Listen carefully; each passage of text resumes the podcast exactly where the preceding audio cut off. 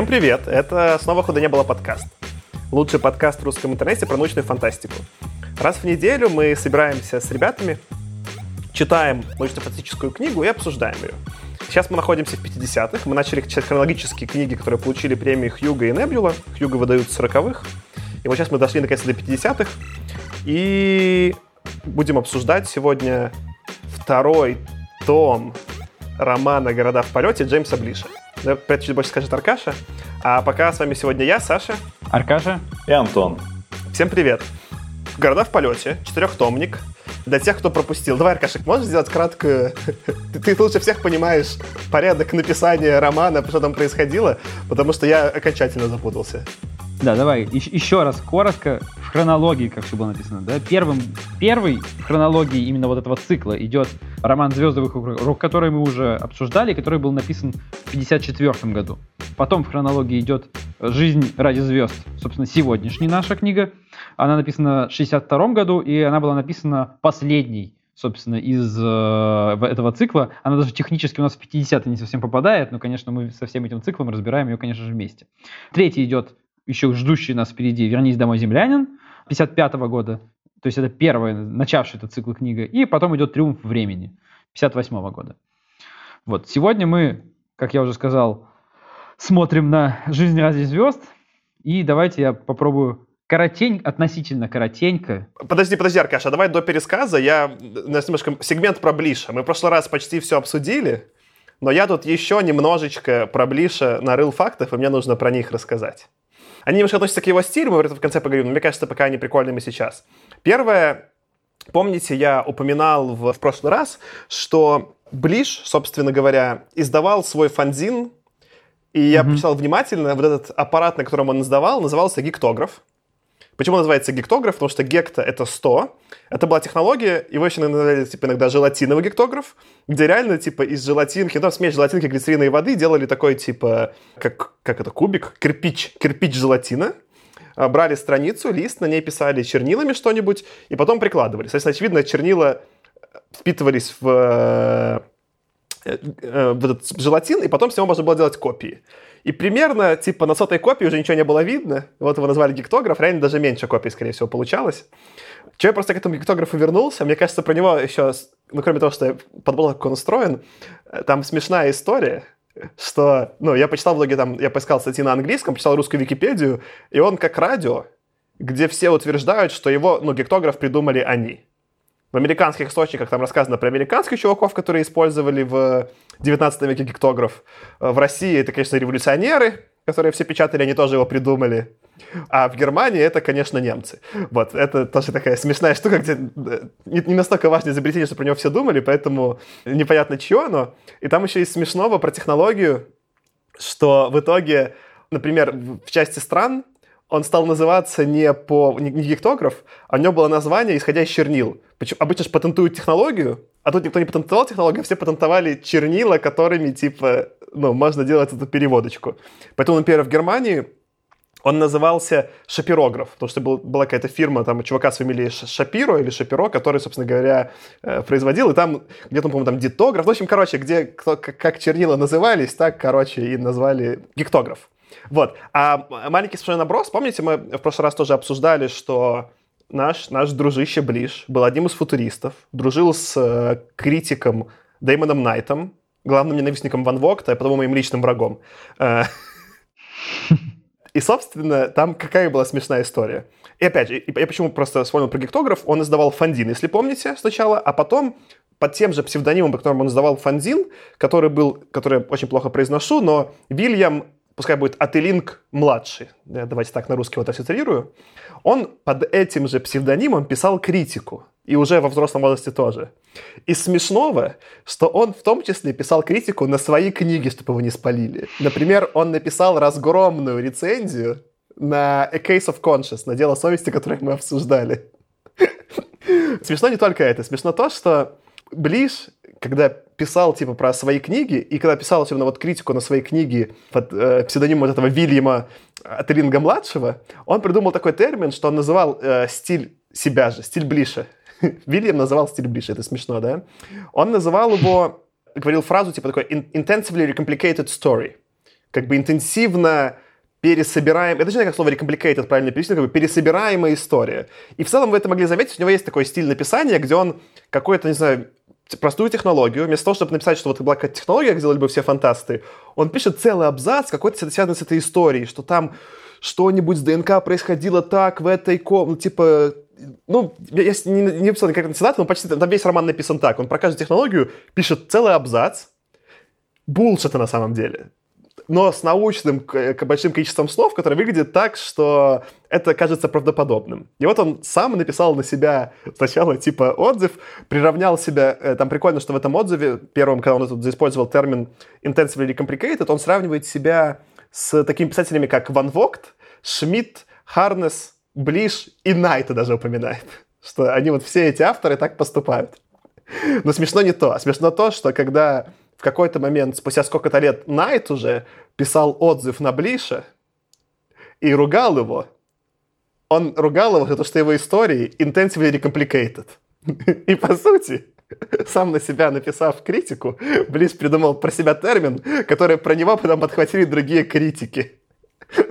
Ну, Найт его за это стебал, потому что он говорил, что типа он его сравнивал с... Э, он говорил его kitchen sink technique, то есть типа э, техника кухонной раковины, где типа ты в нее всю еду знаешь, накидываешь, намешиваешь, что там происходит. Вот. Но в целом дикий ход сделать, писать под псевдонимом на себя же отзывы, чтобы критики потом про тебя писали то, что ты, ну, как бы сам про себя придумал. Я как бы такой, Блишу еще один респект за безумие.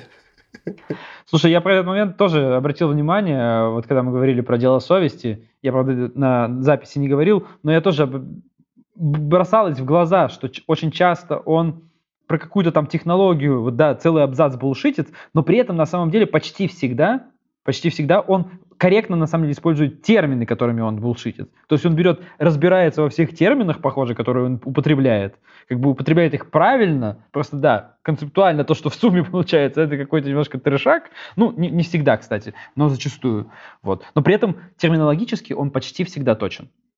Да, мне почему просто почему это показалось важным и интересным, что э, это иногда работает ему на пользу, иногда во вред. Вот мне кажется, в деле совести это ему работало скорее во вред, потому что он начинает делать вещи несоединяемые, и ты такой понимаешь, что это вот, ну, король голый уже, да, что э, Блиш просто набрасывает, но вывести не может. Но мне кажется, особенно, например, вот в первом томе, который мы обсуждали в прошлый раз, э, городов в полете, у него это получается вполне удачно. Он наоборот, как бы он держит такой типа слой, что он типа на полшага впереди тебя, и если принять это не отвлекаться, то это работает. Забавно, что он сам про себя это как про автора отмечал, и, ну, и таким гордился, что он это прям придумал. Мне кажется, это какое-то добавило флейвора вот в понимании Бриша. Ну все, у меня, наверное, про добавление про Бриш это, в общем-то, все. Соответственно, давайте тогда, Аркаша, перейдем к короткому пересказу. К жизни ради звезд. Жизни ради... Перейдем к жизни ради звезд, Аркаша. Что же там было во втором томе? В хронологии внутри, в смысле мира городов в полете. Которая на самом деле четвертая книга цикла, да? Ближ, только только Ближ так мог, да. Ну, смотрите, подразумеваю, что все, наверное, уже помнят, что происходило в первой книге. Событий ее не буду говорить. А в период между первой и второй книгами у нас холодная война закончилась мирным слиянием западного и восточного блоков в единое общепланетное советоподобное бюрократическую диктатуру, что, впрочем, практически никто не заметил, потому что западная политическая система к тому моменту уже стала практически копией советской, ну а явные предпосылки к этому мы видели еще в первой книге тетралогии. «Звезды в их руках». Через какое-то время, несмотря на запреты научных исследований в теме спиндизи, заново изобретенный двигатель ломает эту диктатуру, и все недовольные диссиденты в итоге получают легкий путь эвакуации в космос, ну и, собственно, это бюрократическое государство полностью рушатся, и происходит так называемый исход городов. А, заводы, а потом тут целые города, изначально это началось с заводов каких-то, на которых эти спиндизи были изобретены и использовались, отрываются от земли в поисках работы, а на земле начинается такая эпоха экономической депрессии и упадка. Такие оторвавшиеся и улетевшие в космос в поисках работы города называют бродягами в русском переводе, а в оригинале они называются оки. Мы про это еще поговорим, я думаю, подробностями. Обязательно. Собственно, «Жизнь ради звезд» повествует нам о приключениях 16-летнего Криса Дефорда, рожденного на Земле во времена, когда исход городов уже какое-то время длится. А, любопытный Крис в самом начале книги идет поглазеть на отбытие города Скрентона, Пенсильвания, и в итоге оказывается случайно практически похищенным этим городом в свое путешествие. Крентон управляется не мэром, а городским управляющим, и когда Криса ведут на аудиенцию к нему, ему там добрый человек советует прикинуться каким-нибудь умником, что-нибудь знающим. И Крис случайно говорит, что он знает астрономию и становится помощником местного астронома. После некоторых событий Крису везет попасть э, на другой город, с которым Скрентон торгует, и этим городом а, оказывается Нью-Йорк под управлением э, мэра Джона Амалфи, которого читатель, на самом деле, уже знает, потому что читатель-то, в отличие от нас, читал книгу «Earthman Come Home» первый. И, собственно, сам Алфи Подожди, Аркадий, ну не говори за всех, значит, в отличие от нас. Ну, я прочитал сначала Эрсмана, так что я тоже знал, кто такой Амалфи, и очень радовался, когда он появился. А я прочитал Орсмана потом, и поэтому изначально, когда упомянут, Амал, упомянут был Амалфи, я немножко был смущен. Так вот, на самом деле это не Нью-Йорк, а только Манхэттен, тоже важная поправка. В Нью-Йорке, собственно, Крис проходит довольно болезненное обучение с помощью машин для того, чтобы стать гражданином. Ну, а это нужно для того, чтобы получить антинекротики. А для того, чтобы стать гражданином, нужно доказать свою полезность для города, а альтернатива является остаться просто так называемым пассажиром, то есть антинекротиков не получить, и, а это означает совсем короткую в космических масштабах, масштабах жизнь э, на, на городах-бродягах. Обучение произ, проводят так называемые отцы города, это такой мегакомпьютер, который также принимает ну, очень важное участие в управлении городом. Далее, в рамках довольно случайного и немножко хаотичного происшествия на одной из планет – Крис помогает Нью-Йорку справиться с заговором планетных верхов против города, но в итоге Крис пока еще не признается гражданином, хотя и получает внимание мэра Амалфи. Дальше, совершенно случайно, Скрентон и Нью-Йорк встречаются еще раз. Тут надо пояснить, что в этом будущем города ненадолго садятся на планеты и выполняют для них некоторые работы по заключаемым контрактам. И одна из планет нанимает Нью-Йорк для того, чтобы выдворить город, не исполнивший условия контракта. А им и оказывается уже впавший в отчаяние Скрентон, находится он в отчаянии из-за нехватки ресурсов, собственно. А Малфи привлекает Криса как эксперта по Скрентону и хочет обхитрить городского управляющего. Но Крис понимает, что этот план провальный, и, будучи не в силах доказать Амалфи это словами, сам отправляется в Скрентон пешком по поверхности планеты.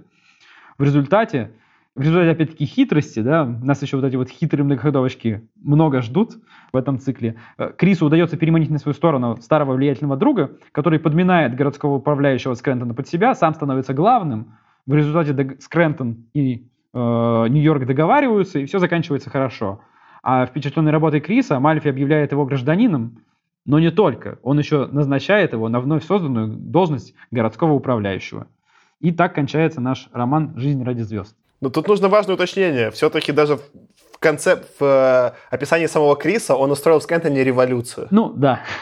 Это некоторым образом, да, он, там, там происходит такой бунт, но там самое главное, там нет подробностей того, как это происходит, но самое главное, что ему удается помирить, в общем-то, новое управление Скрентона с Нью-Йорком. Нью-Йорк помогает каким-то образом Скрентону в результате чего все мирно улетают, ну, выполнив условия контракта с планеты. Класс, давайте начнем потихонечку обсуждать. Я такие нам выделил темы для обсуждения, я вам тоже их сейчас сразу наброшу. Сначала хочу, чтобы мы поговорили про исторический контекст, потому что этот роман много заимствует из настоящей истории, мне кажется, это будет интересно. Потом мы говорим, как мы обсуждали, конечно, в прошлый раз, немножечко про космос, немножко про антинекротики, потому что эти темы добиты по сравнению с э, первым томом. Потом ну, мы не можем никак обойти культуру Оки, культуру бродяг. Это прям целое Наверное, вот это лучше всего ближе прописано, как вообще эти города... И хорошо, и плохо, давай сразу будем честными. Прописано, как устроены города-бродяг. Э, поговорим про это немножко. Чуть-чуть зацепим технологии. И в конце, конечно же, мы не упустим поговорить про религию, потому что это же ближе. Как это мы без религиозного контекста, это куда мы, куда мы вообще уедем? Да, давайте начнем по этому исторического контекста. Ну что, тут несколько важных штук. Давайте начну рассказывать, вы меня дополняете. Ну, во-первых, действие происходит в Скрентоне. Скрентон — это реально американский город. И это прикольно. Это город реально, который во времена написания романа в нем начался упадок. Это была какая-то такая одна из угольных столиц Америки, и она очень, этот город очень быстро рос и дорос до 100 тысяч населения в, в 40-е, по-моему, 50-е, а сейчас в нем всего лишь 70 тысяч человек живет. То есть он такой, типа, уже, ну, маленький город. И вот там, условно, там какие-то 40-е, я посмотрел, он был, он входил в топ-100 городов Америки по размеру. То есть, как бы это вот э, тогда был значимый город, сейчас как бы это менее значимый город. Из смешного про Скрентон есть две вещи. Одну, которую, ну, нашел я, что э, он немножко завершился в Америке, когда про него Джон Оливер снял сегмент. Потому что они, когда делали прогноз погоды, у них за чуваком, кто делал прогноз погоды, катался маленький игрушечный поезд. И Джон Оливер это постебал, и, конечно, ему ответили, потому что чуваки обиделись. И он, конечно, после этого целый огромный поезд подарил Скрентону, это же Джон Оливер, ну, как бы, какие вообще варианты. Я думал, вот какой я классный факт нарыл, а у нас есть чатик, где мы обсуждаем этот подкаст, что происходит. Тут мне пишет Аня, которая, кстати, с нами скоро будет, нас спрашивали, она будет скоро с нами в эпизодах, которая написала, что, оказывается, в Скрентоне действие офиса происходит. А я офис не смотрел, и себя очень стыдно почувствовал, потому что культурно это более, мне кажется, значимая отсылка, чем, типа, Джон Оливер. Ну, я офис смотрел совсем чуть-чуть, но мне кажется, градус безумия офиса не дотягивает до градуса безумия Блиша. Хотя, если мы, конечно, будем сравнивать вот эту часть про Скрентон, то, в принципе, все вполне соответствует. Но до Эрсмана офису далеко. Я не уверен. Я смотрел только, типа, все, что знаю про офис. Я, я смотрю, есть такие, типа, видосики на Ютьюбе. Там чуваки спецэффекты в фильмах рассматривают и трюки. И у них был в гостях паркурщик, ну, он себя называет не паркурщик, называется там какой-то фрираннер, короче. И они ему показывали, конечно же, фрагмент из офиса, где те, как дурачки, смотревшие фильмы про паркур, прыгают с мусорки на коробки бумажные. И это так нелепо выглядит, что это, ну, достойно ближе. Я не знаю, мне понравилось. Че, ну давайте тогда перейдем теперь к, к настоящим. Это не совсем настоящие исторические отсылки, но смешно, что город настоящий, к настоящим историческим темам. Собственно, я тут поднимается несколько. Первое, как начала Каша рассказывать, э, Крис хочет посмотреть на то, как Крэмптон улетает, и в итоге его забирают в город. В русском глава называется просто «вербовка». Реально в английской версии они используют два термина. Один называется impressment. Это вот, собственно говоря, в Англии принудительно забирали типа на, на флот моряков. И это очень не нравилось населению, но так было можно. Не помню, так делали начиная с 17 века. Это в основном ассоциировано с Ирландией и с Англией. И смешно, что отчасти э, американская независимость началась с того, что э, это был один из первых конфликтов колоний и англичан, потому что англичане хотели делать вот этот impressment, вербовку на флот э, в колониях. Но американцам это не нравилось, конечно же. И они начали из-за этого немножко друг с другом ругаться. При этом сама глава называется не impressment. Сама глава называется в английском издании э, Блиша Press Gang – грубо говоря, группа, которая эту вербовку делала, ну, пресс как пресса, э, это вот сокращение от impressment, впечатление, а гэнг как, э, ну, как, как и банда, но еще это, по-моему, означает просто... Команда. Это еще как, типа, как на заводе, когда, типа, этот, группа людей, которые работают, я забыл, как по-русски. Бригада. Бригада, да, бригада. Это, ну, бригада, по сути. Вот это бригада по вербовке. Ну, в русском это называлось команда вербовщиков, но, наверное, действительно, ты прав. Бригада вербовщиков звучало бы гораздо корректнее и правильнее. И я как бы такой, я сначала начал читать, типа, чувака забирали, такой немножко был такой... Это, в, особенно в формате повествования романа, немного странно и удивительно, да? И я такой вот, это было первое место, где я читаю второй том, такой, типа, чё? Какой-то прям, какая-то совсем дичь происходит. Я вот потом погуглил, почитал, и когда понял, что это отсылка к, ну, к настоящему историческому контексту, стало прикольно. И вот это был для меня первый, наверное, момент этого романа, где я подумал, что опять меня Ближ заставляет историю ботать под шумок, когда я, я не хотел, но Ближ, э, Ближ заставил. Собственно, а что вербовка-то происходит? Что-то про, про вербовку хотите добавить? Да нет, мне кажется, там просто нужно заметить для слушателей, которые не читали, что там, собственно, суть эпизода вообще в том, что Крис приходит просто поглазеть на город, а оказывается, что есть такой закон, то ли космический, то ли земной, ну, уже не, не, не суть важно, да, то есть как бы закон земной империи, который позволяет в каком-то радиусе отбывающему городу э, завербовать к себе на борт э, всех тех, кто находится в каком-то радиусе. Собственно, у Криса даже, да, там такой странный момент, что у Криса убивают собаку в этот момент, и он прям дико грустит, но при этом умудряется такое сделать сознательное усилие над собой и говорит, что вот собаку мы убили, да, но делать там теперь нечего, нужно теперь как-то пытаться с ними все равно как бы ну, взаимодействовать. Что вообще для 16-летнего пацана на самом деле такое неплохо, я думаю.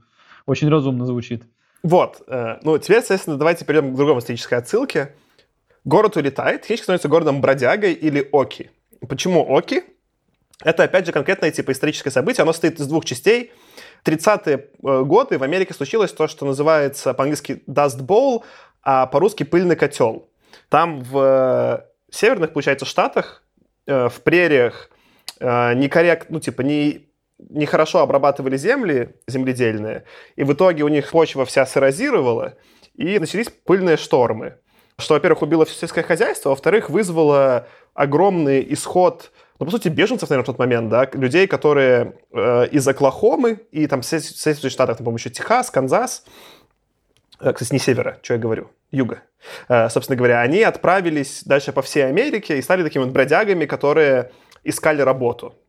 И из-за того, что они были из штата Оклахома, их и назвали тогда Оки. И мне кажется, здесь про это делает э, первую отсылку не просто так, типа Блиш. Он когда описывает, что к Скрентону приближается Крис, и описывает только работает с Пиндизи. Я, к сожалению, выписал только по-английски, но я сейчас переведу. Он пишет про сам экран с Пиндизи, что «It was as though he were standing inside a huge circle of a burning dust». Он, когда город взлетал, из Пиндизи работал, вокруг них началась пылевая буря. И я думаю, это как раз-таки у Блиша осознанная отсылка. Он само по себе, вот этот Bowl, пыльный котел, не упоминает нигде в повествовании, но, скорее всего, ну, все же американцы знают, что с него и начало... Это как бы совпало с годами американской депрессии, этого все началось. И это, наверное, была для меня вторая часть крутая вот в Блише, что я, который человек когда по-русски не совсем понял, потому что бродяги не передает суть. Более того, там еще что прикольно в английском, они используют, мы сейчас потом, когда немножко Аркаша поговорим более детально, они используют в английском несколько разных слов для описания бродяг. У них есть типа хобо, оки, трэмп, биндлстив. Это все как бы разные виды бродяг. В русском нет просто этого исторического контекста, есть только одно слово «бродяга», оно не совсем передает, и когда я точно читал про города бродяги, я не чувствовал как бы этот уровень исторической э, отсылки как с Оки. И это было, наверное, одно из улучшений, когда я перешел с русской версии на английскую, вообще вот этого контекста про Оки. Про пыльный котер еще что прикольно, и мне кажется, сейчас меня может Антон немножко дополнить, что в «Интерстелларе», если помните, в начале же, там у них тоже, типа, все засохло, кукуруза не растет. И это прямая отсылка Нолана как раз-таки к пыльному котлу, потому что там у них где-то на фоне показывают документалку 2012 года с интервью очевидцев пыльного котла. То есть, типа, в «Интерстеллере» Нол, Нолан, типа, напрямую к этим вот тоже событиям отсылается, настолько они, там, типа, для всех в Америке значимые. Я ему нашел для вас, типа, несколько фоточек, там есть одна вот эта легендарная фотка, ты, ты расскажи, Антон, где есть мать с двумя детьми этого периода. Я, конечно, офигел, что она, типа, фотка 36 -го года, но она выглядит, как будто она сделана вчера. Там такое качество, я просто был в шоке. По-моему, у Нердврайтера есть целое видео про конкретно эту фотографию. Да, попробуем найти ссылочку. Мы много на этом подкасте обсуждали, но вот, наверное, Ближ первый, который взял в, в том предыдущем томе вполне себе э, Маккартни и э, начало, по сути, холодной войны, да, истоки какие-то. Здесь взял исторические события более ранние про пыльный котел и про Оки. Это прям круто. Я что-то подботал про американскую историю. Я бы вот тут еще хотел по поводу перевода быстро заметить. Э, ты прав, перевод действительно очень сильно страдал из-за всей этой истории. И это вот как раз, я думаю, даже заметил моменты, в которых ты в Эрсмане перепрыгнул э, с русского на английский, потому что в некоторых местах там много терминов, но он использует, ну, переводчик, которого я читал, да, он использует два тема, бродяга и бандит. То есть вот есть Биндл Стив, это точно бандит, и есть э, Оки, это бродяга. А дальше остальные все термины, то, что ты говоришь, хобо, еще что-то, да, он где-то их описывает, дает им даже какие-то имена, но дальше все время использует все равно для каких-то терминов бродяга, для других бандит. И это доходит на самом деле до абсурда в некоторых местах, потому что в моем переводе он говорил, что это бандит, а не бандит. И я такой сижу, думаю, это вот это, это, это у Блиша такой трэш, это у переводчика такой трэш. И, и что мне вообще с этим всем делать? То есть это еще было ну, в Версмане в одном из самых непонятных мест вообще в принципе в книге по описанию. Поэтому у меня, конечно, такой немножко кризис случился понимания, но я как-то умудрился через него проскочить, примерно поняв, что происходит, но это мы тоже в следующем эпизоде. Да, давайте про Bindlestiff немножко поговорим. Почему Bindlestiff важно, да? Что вообще такое bindle? Bindle это в переводе с английского авоська. Это вот то, что вы все видели, когда, не знаю, ты берешь кусочек ткани и заворачиваешь в него какую-то, не знаю, там еду, какие-то свои пожитки. Соответственно, вот эти вот э, Okies, э, бездомные в Америке, они когда в 30-е там отправились по Америке, они брали эту авоську и привязывали ее к палке. Есть такое вот это, это понятное для американцев изображение, где через плечо перекинута палка с авоськой на конце, с, с bindle вот этим, да, этого американца. Stiff — это типа воровать.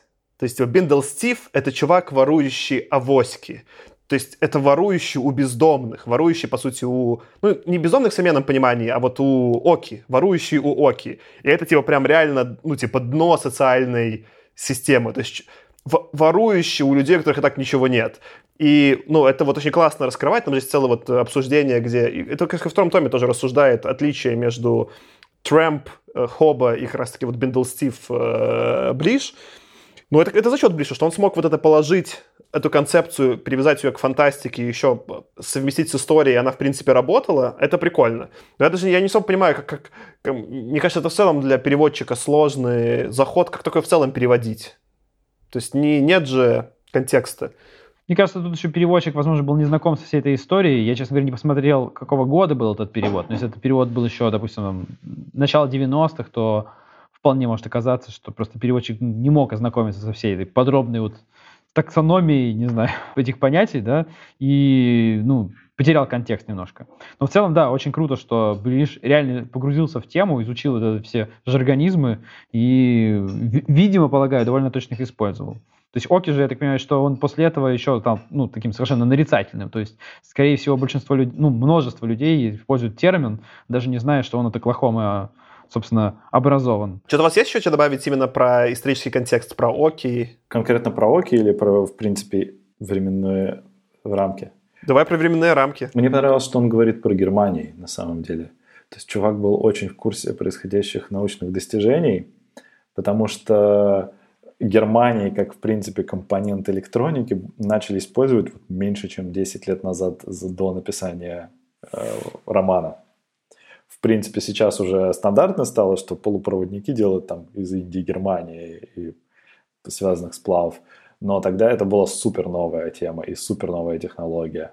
То, что они считали, что у них Германия станет основой э, благосостояния как золото в современном мире, это довольно смешно. Но что немножко факап здесь, конечно, ну, не в смысле факап, но что не предсказал, да, кремний они, он, он не понял, что кремний станет таким же важным. И если бы, представь, там вместо Германии был бы кремний. Про Германию надо еще знать. Про Германию, например, ты там типа знаешь, что электроники много используют.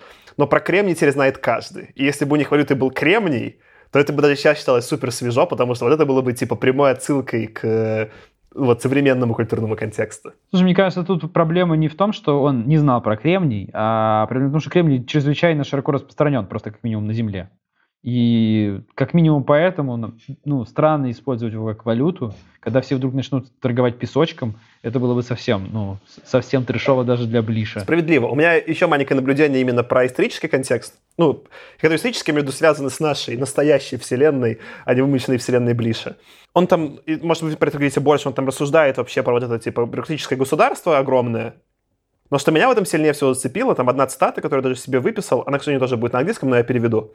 In the West, the official term for this form of public policy was anti-communism. In the East, it was called anti-fascism. And both terms were heavily laden with mob emotion. Он в целом там рассуждает про то, что на Западе э, главной политикой стал типа антикоммунизм, а на Востоке главной политикой стал типа антифашизм. И что вот через них строилась политическая призма. И, соответственно, прикольно, что он, ну, очевидно, для него там в 60-е, 50-е это точно актуально после Второй мировой, это только произошло. Начинается макартизм, и Америка рассуждает все через призму против Советов, да. Э, Россия еще только-только, там, ну, типа Советский Союз после Второй мировой, да. Смешно, что сейчас, в 2020-м, русская риторика антифашизма полностью сохранилась. Вот там эти все парады 9 мая, вся, вот, вся риторика того, что самое главное бороться с фашизмом, она есть до сих пор, хотя, кажется, она уже не актуальна, на самом, ну, в смысле реалистического контекста, но нет никаких фашистов сейчас, в смысле, где они, это не, не то уже происходит. В Америке парадигма при этом сменилась. Коммунизм уже свою концепцию... Ну, их успешно выдумывают. Их у нас успешно выдумывают, где нужно и где не нужно, поэтому тут тоже... Ну... Ну, да, но я имею в виду в смысле настоящей какой-то угрозы, да. А в Америке сменить пришлось, да, как бы коммунизм уже не актуален, что с ним бороться. И сейчас стал как бы вот этот антитерроризм, да, вот это вот, ну, как бы уже призма другой общий враг, с которым мы все боремся, да. И вот это, пожалуй, для меня была самая пугающая строчка по угадыванию, да. Тогда про это Блиш пишет, антифашизм в 60-е, это, ну, в смысле, актуально. Вот в этом смысле антифашизм в 2020-м страшно, что звучит все так же актуальным, в смысле вот э, общей социальной повестки в России э, сейчас. Меня это прям э, очень... Вот это было какое-то у меня самое страшное попадание Блиша в социальный контекст. Ну да, мне, конечно, еще вот вообще в целом нравилась в прошлом эпизоде вся эта идея про вот это противостояние холодной войны, которое привело всех к одному и тому же. Ну и здесь это, конечно, он довел до, уже прям до абсурда. В русском переводе это звучало как образовалось единое и было с большой буквы бюрократическое государство. Я, честно говоря, не знаю. То есть в русском переводе читалось так, как будто бы оно так официально называлось. Да-да-да, в английском так называлось bureaucratic state или там bureaucratic что-то там типа, ну, что-то такое. А как там, какие там бюрокраси, я уже не помню. Ну да, там двух больших букв называлось прям так. Ну, то есть, собственно, в этом и во всех остальных вот эти отсылки к тому, что произошло, они были довольно короткими, да, но как вполне логичное продолжение истории из первого романа, мне это тоже очень зашло. Мне кажется, что э, еще прикольно отметить, что здесь говорится уже об очень больших интервалах времени, каких-то горизонтах. Поэтому bureaucratic state для них это что-то вроде эра бюрократического государства, как для нас темные века или ренессанс. Там. Ну, кстати, интересно, мне показалось еще то, что он непонятно, то ли это его такое восхищение ученой мысли, вот как бы ученым методом, то ли это он насмехается так над э, тупыми совками, условно, да, что он говорит, что несмотря на то, что запрещать запрещали все вот эти спиндизи, Советский Союз, как бы, ну и последствия это бюрократическое государство понимало, что, в общем-то, спиндизи и антинекротики, да, это, в общем-то, для них очень плохая вещь, потому что все просто, ну, разлетятся и, и не захотят с ними сидеть. Как бы они это все запрещали максимально, но в итоге запретить оно толком не смогли, потому что тут не запрещали, там не запрещали, и в итоге на каком-то заводе это все равно независимо изобрели снова, и в итоге, ну, в итоге оно все заработало. А там же какой-то был даже целый длинный прикольный разгон, что они какую-то часть математики не зацензурировали, потому что им нужно было то ли там для атомной бомбы, то ли для чего-то. А, и бедные математики, ничего не подозревая, заново открыли спиндизи. И это там, как раз-таки ну, смешная была. была сатира. Что? По-моему, там было с металлургами какими-то. То есть изначально это был какой-то металлургический завод, по-моему, который первый взлетел целиком. А, да, Ториум, Ториум Траст они его называли. Да-да-да. Ториумный Траст. У меня есть кстати, вопрос для обсуждения по поводу политики. Это в третьем томе будет обс- еще чуть более подробно обсуждено, но вот здесь впервые упоминаются гамильтонианцы, и я так и не понял, к чему они там. То есть, как бы, вот есть, понятно, там загнивающий типа Запад, Смешно смотреть загнивающий Запад, это прям позиция Блиша, и я даже не звучу сейчас как политик, да, это прям, ну, нормально. Э, есть вот загибающийся Запад, есть постепенно его там поглотивший, типа, Советский Союз, все понятно. Но были какие-то странные гамильтонианцы, которые всех пообещали отвести к новой жизни, собрали со всех денег и свалили сами, не забрав своих последователей в космос. И я такой, типа, что это вообще сейчас произошло? А где это было? Это было в самом начале книги, где он описывает прошлое, да? Точнее, в, ну, в описании прошлого. Да-да-да, это типа вот в... Потом, если ты вспомнишь в третьем томе, мини-спойлер, типа, будет, будут некие потомки этих гамильтонианцев, но тоже не... Вот, я так и не понял, то есть, ну, есть Гамильтон, в смысле, все, что... Я пытался понять какие-то отсылки, я нашел Гамильтона, Узнал только, что был типа Александр Гамильтон, один из отцов-основателей Америки, про которого мюзикл есть, который я все хочу посмотреть, но не получается у меня. Типа рэп-мюзикл про Гам... хип-хоп-мюзикл про Гамильтона есть. Типа сейчас самый популярный мюзикл в Америке. Вот. Но он просто был крутой чувак. То есть он такой, типа, там, что-то там в 20, пошел воевать с Вашингтоном, потом под шумок, типа, там, строил кучу, там, построил правительство в Америке, потом ему все надоело, он стал президентом, что-то там, а потом с каким-то чуваком он что-то поссорился, еще на дуэли в конце за свою честь, короче, умер. И, типа, он там умер в 47, к этому моменту у него уже было 9 детей, а он сам какого-то там типа из э, вообще из э, дома, как это, ну, в смысле, из приюта. Ну, в общем, он какой-то такой прожил жизнь на 47 лет, что просто, ну, реально, ну, я понимаю, почему сделали мюзикл, пиши биографию. Да, на секундочку важно отметить, что его застрелили на дуэли с будущим американским президентом. Будущий американский президент другой застрелил его на дуэли. Потому что они повздорили из-за того, как должна быть устроена монетарная политика Америки. А, сори, вице-президент.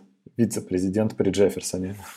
Это, конечно, очень смешно. Я прям представляю, знаете, такой салун в Вашингтоне, и они выходят Как в долларовой трилогии, такие же тоже в понче, в шляпах.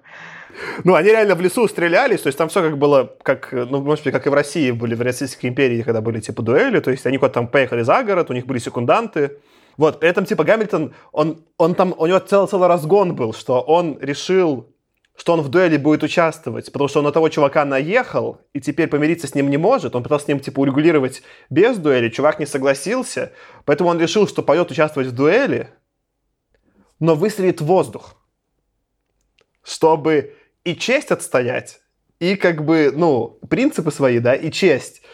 И, и, и долго еще там, типа, переговоры вел со своей женой, потому что она, очевидно, не хотела его отпускать, там, типа, 9 детей, ну, типа, тусят, да, Какой, какая дуэль. Вот. Но в целом, как бы, такой читаешь, как он это за 47 лет успел, я вообще не понимаю. Что-то вот здесь еще про историю добавить или дальше поедем? Мне только там минимально еще, типа, ну, это уже фейковая история, что в какой-то момент, ну, соответственно, президентом Америки был МакХайнери, а Советского Союза был какой-то Эрценов, премьер Эрценов, прям с русской фамилией, и Эрценов стал президентом общепрактического государства, и сначала там Макхайнери пристрелили, а потом типа Эрценова, и, наверное, это... По идее, 62 год это уже после убийства Кеннеди, да? То есть это как бы уже... В каком году Кеннеди вообще убили? В 63-м. 22 ноября 63 -го года. Блин, тогда вообще крипи. То есть, получается, он издал этот роман про то, где убивают двух президентов до убийства Кеннеди за год. Ну, типа, у них уже двух президентов на тот момент убили, кажется и стреляли еще в нескольких. Не, ну подожди. Чуваки это... в целом были к этому Это был все равно не 1963. МакКайнери же был уже после 2000-го, то есть это был, наверное, 2063. Не-не-не, я имею в виду, в 62 году роман издали. В 62 году издает роман э, Блиш, где в бюрократическом государстве сначала убивают МакХайнери, а потом убивают Эрценова. Не, их, конечно же, убивают в будущем. Их там, типа, убивают в 2022 и 2027. А, не, не так, не так. В 2022 году начинается Cold Peace, Холодный мир, в 2027-м убивают Макхайнери, ну, по сути, Маккартни, а в 2032-м убивают Эртсенова. Но все равно писать про убийство президентов, государств за год до убийства Кеннеди Близ порой какие-то очень стрёмные, ну, в смысле, прям в, мистически страшные. Еще, небось, в коммунистических кружках участвовал. Ну, наверняка, кстати. Ну, кстати, вопрос. Мы про это э, потом поговорим, по-моему, наверное, в третьем томе. Там у меня будет про, про коммунизм с ним отдельно еще разговор. Че, давайте тогда немножко перейдем к следующей теме и поговорим про космос, как я назвал, то, что мы немножко упоминали в прошлый раз. Ну, э, первое, я, я в прошлый раз рассказывал, что Блиш придумал термин газ-giant, газовый гигант, про планеты а здесь он в тексте его прямо его использует. Он описывает, что э, планета Солнечной системы, и говорит, на них типа нет, нет железа, а, как и на газовых гигантах. Я так сначала прочитал, такой думаю, ну понятно, да, а потом такой, вау, блин, что... ну в смысле, я читаю это просто потому, что газовый гигант для меня знакомый термин. А потом я понимаю, что чувак его использует, потому что он только вот недавно его придумал на днях. Я такой прям, ну, типа, респектнул Бриша, что э, он это придумал. Но у меня про планеты такой вопрос. Он там упоминает, что вот есть вся планета, включая Плутон, а мы знаем, что Плутон — это планета. Потому что, ну, я не помню, как звали чувака. В русском переводе его звали Овальный, который топил за то, что Плутон — это планета. Ты про что говоришь? Ну, в эпизоде Рика и Морти там а. же был, типа, эпизод, что Плутон — это планета, и там был этот политик у них. Его звали в русской версии, Синдук назвал его Овальным. Нет, я не помню. Ну вот, короче, там у них Плутон планета, но есть еще какая-то следующая планета, которая Прозерпин, или Прозерпина, наверное, это греческая тоже там богиня. Я такой, типа, откуда это вообще? Я даже потом погуглил, ну, это не... Ну, есть астероид, который так назван, но, такой, но не было ни как бы ни... Я не нашел никаких других упоминаний в литературе такой планеты. Не, не, это просто какая-то выдумка Блиша? Что это вообще? Или я что-то не понимаю? Мне кажется, Блиш изначально, когда про это написал, он, он про эту Прозерпину упоминает по чуть-чуть в каждом из романов, насколько я помню. То есть она везде вскользь упоминается, как десятая планета. Мне кажется, это просто где-то где-то в период написания его первого, собственно, Орсмана, скорее всего, этот астероид открыли, и, возможно, еще считали, что а вдруг это планета. Он, собственно, о, подхватил, написал, а дальше он уже, собственно, просто продолжал то, что уже начал изначально. То есть э, больше всего ее было в 56 году, то есть в первой книге. То есть там это упоминается несколько раз, что одного из наших героев там хотят отправить на, надолго вот в эту не, экспедицию, а на станцию, там, да, как бы дежурным каким-то, там, годами там сидеть. И он очень по этому поводу депрессовал. Собственно, там несколько, ну и в других контекстах Прозерпина упоминается по несколько раз. Там ее открытие как-то упоминается и так далее. Но мне кажется, это вот тот как раз момент, где Блиш чуть-чуть вот подбулшичивает, чтобы побольше разного интересного придумать. Хотя это для повествования, собственно, и не нужно. Но он такой создает контекст и вот строит какую-то свою мини-вселенную. Может быть, хотел зафорсить, чтобы новую планету назвали в честь его романа. А, кстати, да, застолбить. Ну, кстати, да, можно было втащить. Нормально, кстати. У меня там еще про космос не был такой разгон. Он в какой-то момент там упоминает, что они прилетели в эту систему Аргус, и они пишут, что, он пишет, что Солнце Аргуса было очень богато металлами, и поэтому также были и планеты. Я такой, типа, на, на такой, типа, как, какие металлы в Солнце? Там же, типа, гелий, водород, вот это все, легкие, в смысле, штуки. И я зашел и почитал, и оказывается, у астрономов есть прям термин, называется металличность где они меряют, типа, металличность э, звезд. И они меряют, то есть касаются тяжелых элементов. Но реально они меряют тяжелые элементы, которые тяжелее водорода и гелия. То есть это не металлы. То есть это, например, там какие-нибудь там углерод, азот, кислород, неон. Просто для удобства их назвали типа металличностью. Реально-то как таковых металлов, конечно, в звездах не присутствует или присутствует очень мало. Типа не тяжелые элементы, там шарка для тяжелых элементов. Ну да, я так понимаю, это просто некоторые... Все металлы образуются в звездах, на самом деле. Все элементы да, просто один из первых тяжелых, там есть специфическое свойство, что один из первых тяжелых элементов, у него прям вот какая-то особенная, нужно, вот, грубо говоря, железо образуется в процессе взрыва сверхновых.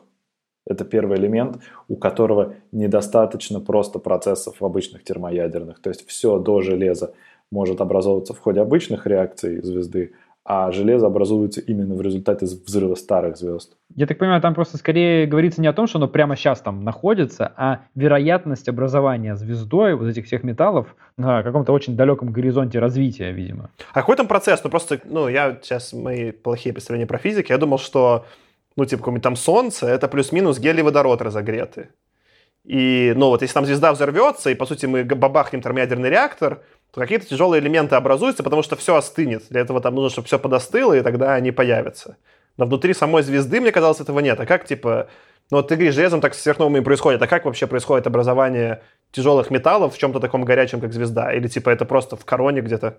Не, в результате взрыва. То есть там два водорода, точнее, четыре водорода ты получаешь гелий, три гелия ты получаешь углерод, углерод плюс гелий ты получаешь кислород – там что-то еще вот какие-то вот такие вот комбинации есть, это вот до, там, до 16 атомная масса, и там ты подбираешься, подбираешься, до 25 дошел, а вот тут тебе уже начинает не хватать нейтронов.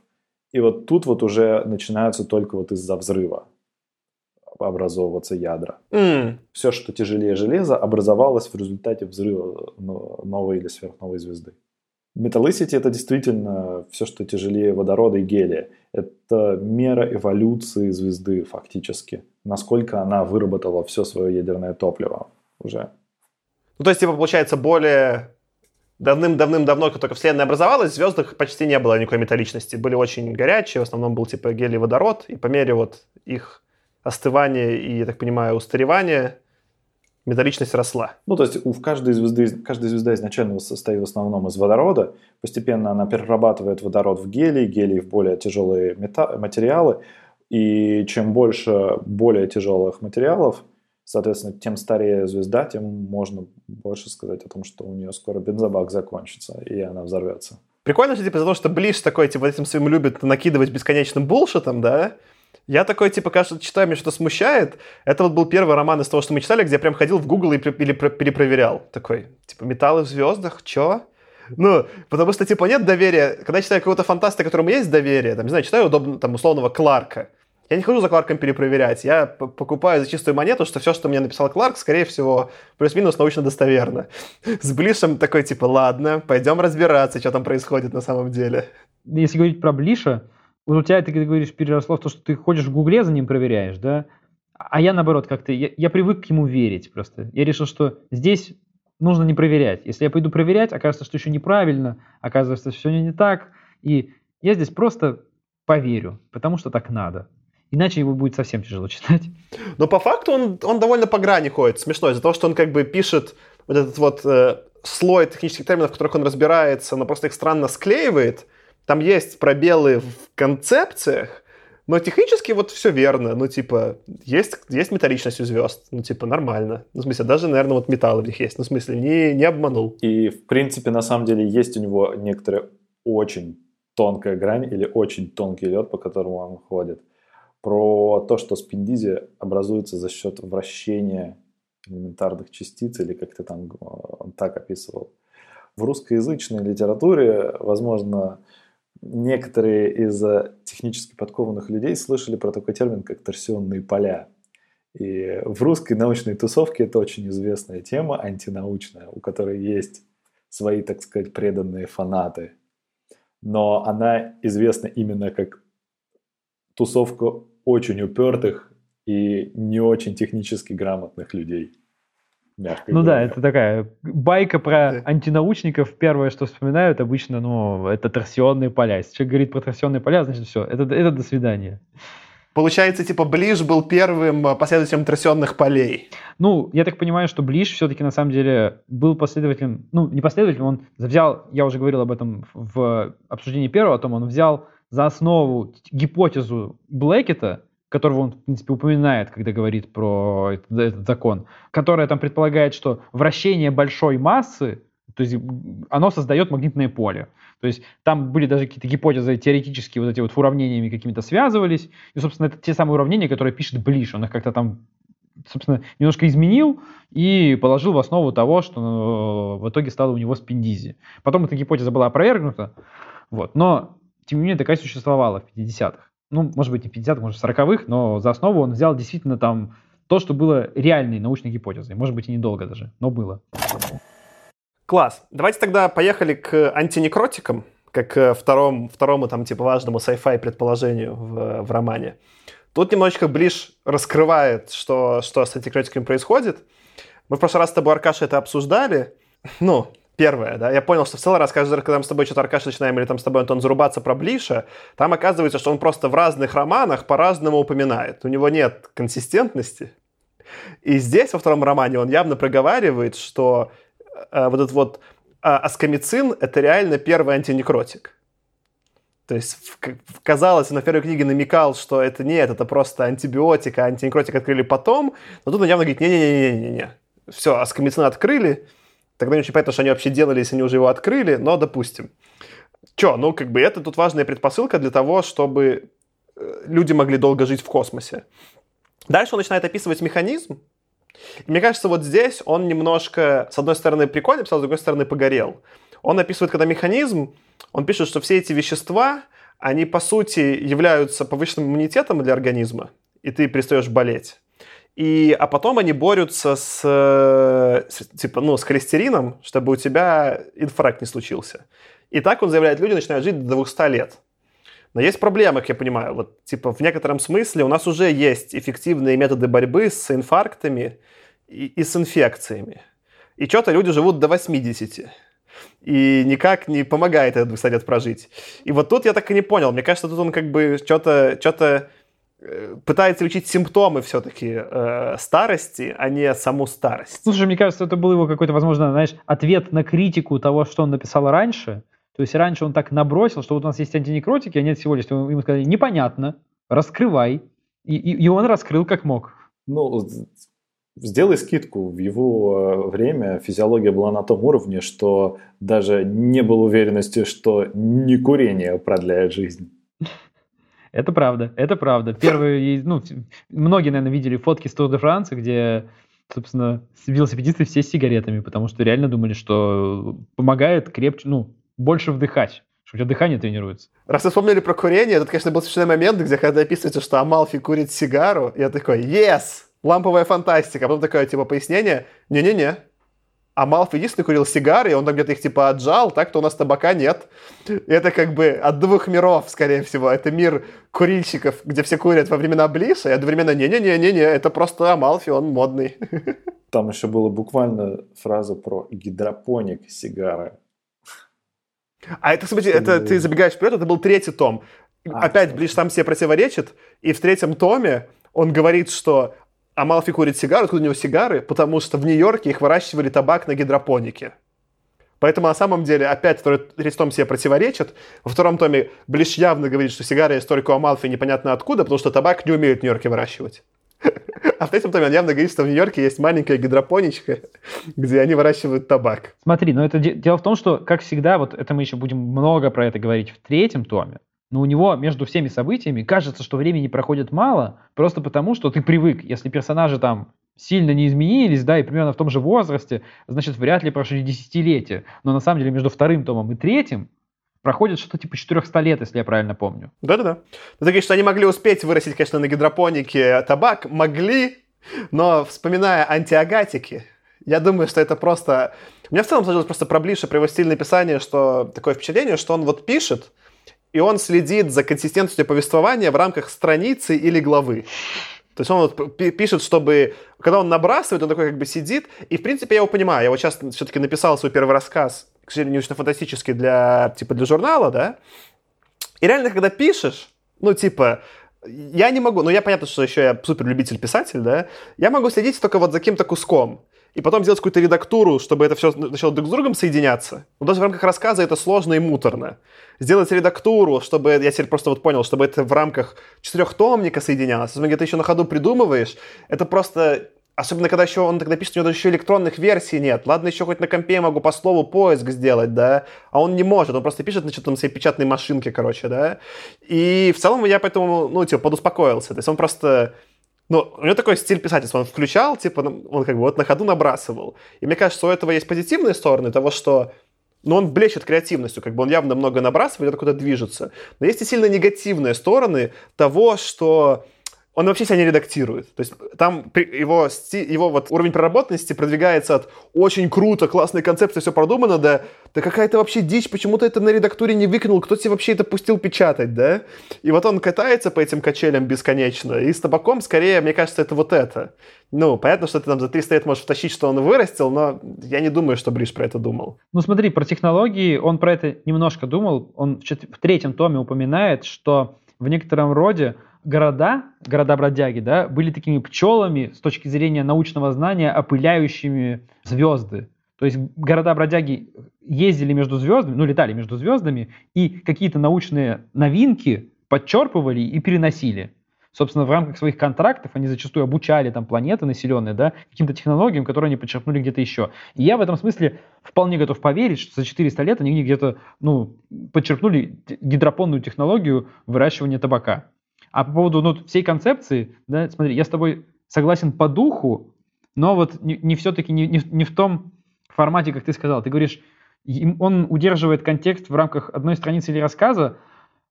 Мне кажется, что в первых двух томах он в рамках всего тому, в принципе, консистентность повествования у, и у него получается поддержать. Там, за исключением некоторых огрехов, но в целом, как бы, они как отдельная взятая книга, ну, вполне себе, как бы, себе не противоречат.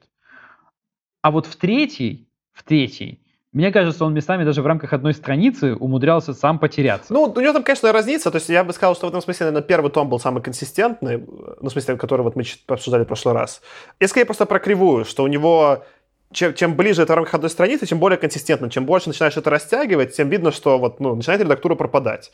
Примерно, например, с первого тома, где, помните, и мы сейчас тоже про это немножко поговорим, он там все-таки говорил, то это 0,25 ровно 1 четвертая, то примерно. И вот он снова говорит во втором томе, что это примерно 0,25. И вот, ну, вот такие вещи у него даже, видишь, в рамках одного тома просыпаются, которые как бы деталь, которую можно было проверить. Давайте уже к антинекротикам вернемся. Там при этом у него есть несколько прикольных мыслей, которые вроде даже как совпадают с, с тем, что я вот слушал там у биохакеров. Первый он говорит, что антинекротики не омоложают тебя, а просто замораживают твой возраст в том возрасте, какой ты есть. И вроде так примерно сейчас воспринимается. То есть, грубо говоря, что вот нам уже, ну, э, там, типа, наши, наших детей шанс жить дольше выше, чем у нас. Потому что вот, ну, нам уже типа там по 32, к тому времени, как будут какие-то там лекарства, нам уже, наверное, будет по 50. Если мы начнем их принимать, мы в лучшем случае начнем, ну, медленнее стареть от 50, да, там. И он, например, написывает, что вот Амалф начал принимать антинекротики в 50, и вот он закупорился в 50, условно говоря. И также в этом мире, типа, что просто они не дают никому некротики там раньше 18, потому что никакого смысла нет. Реально бы, скорее всего, даже в э, реальном мире бы их не давали до там 25-26, потому что где-то вон там происходит э, переход от ну, становления организма к его старению. Но, но в целом очень правдоподобно. А второй он что это не делает людей бессмертными, что они все равно могут уметь, типа, там, от несчастного случая или еще от чего-то. И в целом, да, графики, вот, типа, эти кривые умираемости, они же так и выглядят. То есть, типа, люди же, у них есть смертность, грубо говоря, в нашем с вами возрасте, но она просто почти не от болезни, она почти от всех, ну, типа, там, машина сбила, еще что-то. То есть, ну, грубо говоря, можно все равно умереть каким-то способом. А чем больше старше становишься, там уже... Даже от рака, кстати. Он говорит, что, типа, да, это помогает, антиагатики помогают бороться с раком, но, типа, не исключают полностью его появление. Ну, кстати, да, да. И в целом это вероятностно, ну, так оно и есть примерно. Типа, что... То есть вот есть, есть же животные, у которых как раз-таки они не стареют почему-то, помните, какие-то там черепахи, которые не стареют, но они все равно типа умирают. Просто у них это кривая ну, у них, у них каждый год одинаково низкая вероятность умереть. Просто потому что рандом случился не в их пользу. Ну, в целом здесь было это интересно, но, не знаю, мне как-то после первой книги уже не, не так зашло. Хотя, на самом деле, у меня было забавно, я могу сказать свою историю. Вот вы говорите, запутанные порядок повествования, да, судя по всему, те, кто издавали Блиша, как бы хотели ему по духу соответствовать. Поэтому ну, мы говорим, что у нас книги были написаны, вот если мы их в хронологии именуем как первая, вторая, третья, четвертая, да, то написано было сначала третья, потом первая, потом четвертая, а потом вторая, да. И чтобы поддержать всю эту трешовость, в моем издании, которое я читал, а читать я его начал не разобравшись в порядке, были сначала вторая книга, потом первая, потом третья и потом четвертая. То есть я начал читать именно с той, которую мы сейчас обсуждаем. Но, кстати, это, вообще говоря, ну, пошло даже на пользу скорее. Потому что с точки зрения именно вот какой-то стройности, не знаю, написанности, если бы я начал читать с третьей, я бы не захотел читать первую, вторую и четвертую. А когда я начал со второй, а потом, а потом первую, мне на самом деле, ну, после третьей, как бы, даже несмотря, несмотря на третью, назову это так, четвертую прочитать все равно хочется еще. Из-за запутанности Блиша мы прочитали его всего. Хорош Блиш, да, втащил как? У меня просто про антиагатики, антинекротики еще было там две, две интересные, ну не то чтобы там темы для, мысли, мысленные темы для обсуждения. Первое, что, помните, мы в прошлый раз зацепляли, что на самом деле, если антинекротики появятся, то социальный же строй изменится, да, много будет изменений вот касательно того, как будет общество устроено. И, в принципе, там Бридж толкает интересную идею, что первое и самое важное, для чего используют антинекротики города-бродяги, оки, для того, чтобы скиллы у людей, навыки сохранять. Что, по сути, это все для того, чтобы не, не переобучать людей. Что, что вот для экономики, грубо говоря, удобнее. Ну, и так, в общем-то, в современном мире есть такая проблема от того, что как бы люди умирают, с ними умирают их навыки, да, для экономики не очень хорошо. А еще потом иди всех научи, обучи и что-то сделай. Сейчас, конечно, в современном мире это не так страшно звучит в смысле с точки зрения Бриша, потому что для многих профессий они настолько динамичные, что люди в целом меняют профессии. Это более ярко выражено, чем, наверное, было там 50-е, когда люди только одним занимались. Но в целом мысль хорошая, что специализация и уровень знаний в таком обществе должен быть получше. Грубо говоря, весь цикл романов — это про то, что городу легче свинтить на другой край вселенной, чем перепрофилироваться. Ну, кстати, это вполне себе даже описание того, что происходит. Особенно в условиях какой-то экономической депрессии, мне кажется, это еще говорится. То есть там же весь этот исход городов случился из-за того, что в экономическом смысле на Земле была депрессия, ну а следующий исход городов, там, который мы тоже еще наблюдаем в третьем томе, точнее приход обратно к Земле, тоже, собственно, какими-то экономическими явлениями во всей галактике уже тоже был обоснован. У меня есть, это не совсем про антинекротика, но скорее просто с биологией связанная тема. Он в какой-то момент описывает, когда Крис пошел ночью, как ты рассказывал, гулять по планете небеса и что-то там выяснять. И он описывает, что он шел, и там был такой яркий свет от звезд, что, с одной стороны, это было, типа, там, несколько раз ярче, чем на Земле, и он все видел, даже тени были, типа, четкие. Но, с другой стороны, он пишет, что света не хватало для того, чтобы цвета различать. И я такой, а это вообще биологически правдоподобно или нет? То есть, ну, так-то реально, что когда становится темнее, я так понимаю, различаемость цветов падает, потому что другие колбочки начинают работать, которые больше на, ну, на яркость реагируют, а не на... Я не помню, ну, там есть колбочки, трубочки, я их путаю, короче, но что, в общем, развлечение цветов в темноте, конечно, хуже у человека сильно, чем не в темноте. Но есть ли такой вообще переход, где ты уже хорошо видишь в темноте, но еще не видишь цвета? Он вообще реально-то существует? Я не в теме, скажу честно. Ребята просто развели типа руками в Не, я правда не знаю. То есть, действительно, ты в лунном свете цвета мало различаются. Как это вообще работает? Надо изучать вопрос. Напишите нам, если у нас слушатели биологи, напишите нам, нам очень интересно, насколько тут ближе набулшитил. Ну что, давайте тогда переходить к, наверное, самой большой части нашего обсуждения. Это... А можно я еще вот вставлю по-быстрому, по-быстрому ремарку по поводу вот этой концепции про антинекротики? Мне кажется, это как раз вот тот момент, э, ну не про антинекротики, а про то, что нужно заслужить, да, специализацию получить. Мне кажется, он очень важный, потому что если была изначально написана Earthman, там никак это не раскрывается. Говорится, что вот есть антинекротики, они что-то стоят, и, и совершенно непонятно, кто их и как их вообще получает. Как, в принципе, это общество с точки зрения вот этого потенциального бессмертия построено. А здесь вот он, в принципе, это описывает, и это как раз вот тот кусок, который, мне кажется, он хорошо дописал, это, ну, логично уложилось в ту картину мира, которую он дает, да, что вот, в общем-то, надо для того, чтобы получить антинекротики, нужно получить какую-то специализацию. Нужно быть городу полезным, и тогда ты будешь, в общем-то, не пассажиром, а гражданином. И мне вот эта, собственно, концепция, в принципе, понравилась. То есть она, если бы я почитал, как бы вот, ну, третью сначала, а потом вторую книгу, да, я бы вот прям сказал, о, ну круто, вот теперь ты пояснил, молодец. Есть еще, кстати, ассоциация со словом пассажир в американской левацкой тусовке есть такой термин, называется fellow traveler. Э, так э, называют людей, которые разделяют убеждения, но не готовы участвовать в активизме вот таких вот левых коммунистических партий. Я не знаю, насколько вот эта терминология связана. Ну, я в целом, Аркаша, я хотел вот этот момент использовать как переход к культуре Оки, Потому что это первый момент, где мы просто от фантастики, ну, в смысле э, биологии, работы антинекротиков, переходим к тому, как у них общество устроено. Давай просто раскроем. Там есть как бы пассажиры, они умирают довольно быстро, живут обычную жизнь. И есть граждане, которые получают антинекротики и живут долго. Но граждане торгуют своими скиллами. И в целом, на уровне метафоры, это ничем не отличается от современной Америки, от любого современного капиталистического общества ты умираешь, может быть, не, не так быстро, или там антинекротики не в смысле того, типа, антинекротики это просто типа уровень жизни, да, там, не знаю, медицина, например. Но так-то, сделка же так и выглядит. И они там описывают в какой-то момент какую-то женщину, которая хотела быть композитором, а ей отцы города сказали, а женщин-композиторов композиторов не бывает. Или стать с кем-то там другим. Я не помню, кем она в итоге стала, кто был полезен для города, она чтобы быть типа гражданкой. И, например, да, она стала только преподавательницей. Да, доктор, доктор Бразилер, по-моему, она была как раз-таки, да. И это же вполне себе просто, даже в некотором смысле, ну, не знаю, критика или, по крайней мере, метафора на обычное капиталистическое общество. Никакой же разницы нет. Там все даже, типа, еще страшнее. Ну, типа, если посмотреть, как сейчас, например, Америка себя ведет. Если ты стал гражданином, там же тоже есть про 18, типа, что в Америке ты же, если родился, ты стал по рождению гражданином, а потом вот, э, если ты, грубо говоря, отказываешься от гражданства, тебя может американское налоговое прижать, Потому что американцы считают, что должен платить налоги в Америке всегда, а не здесь налоги, где ты живешь. Поэтому, если ты съедешь и сменишь гражданство, они могут тебя вообще, типа, осудить и потом никогда в Америку не пустить. Или там подать в суд какой-нибудь международный, что ты, типа, денег им задолжал, потому что ты отказался от гражданства, чтобы налоги оптимизировать.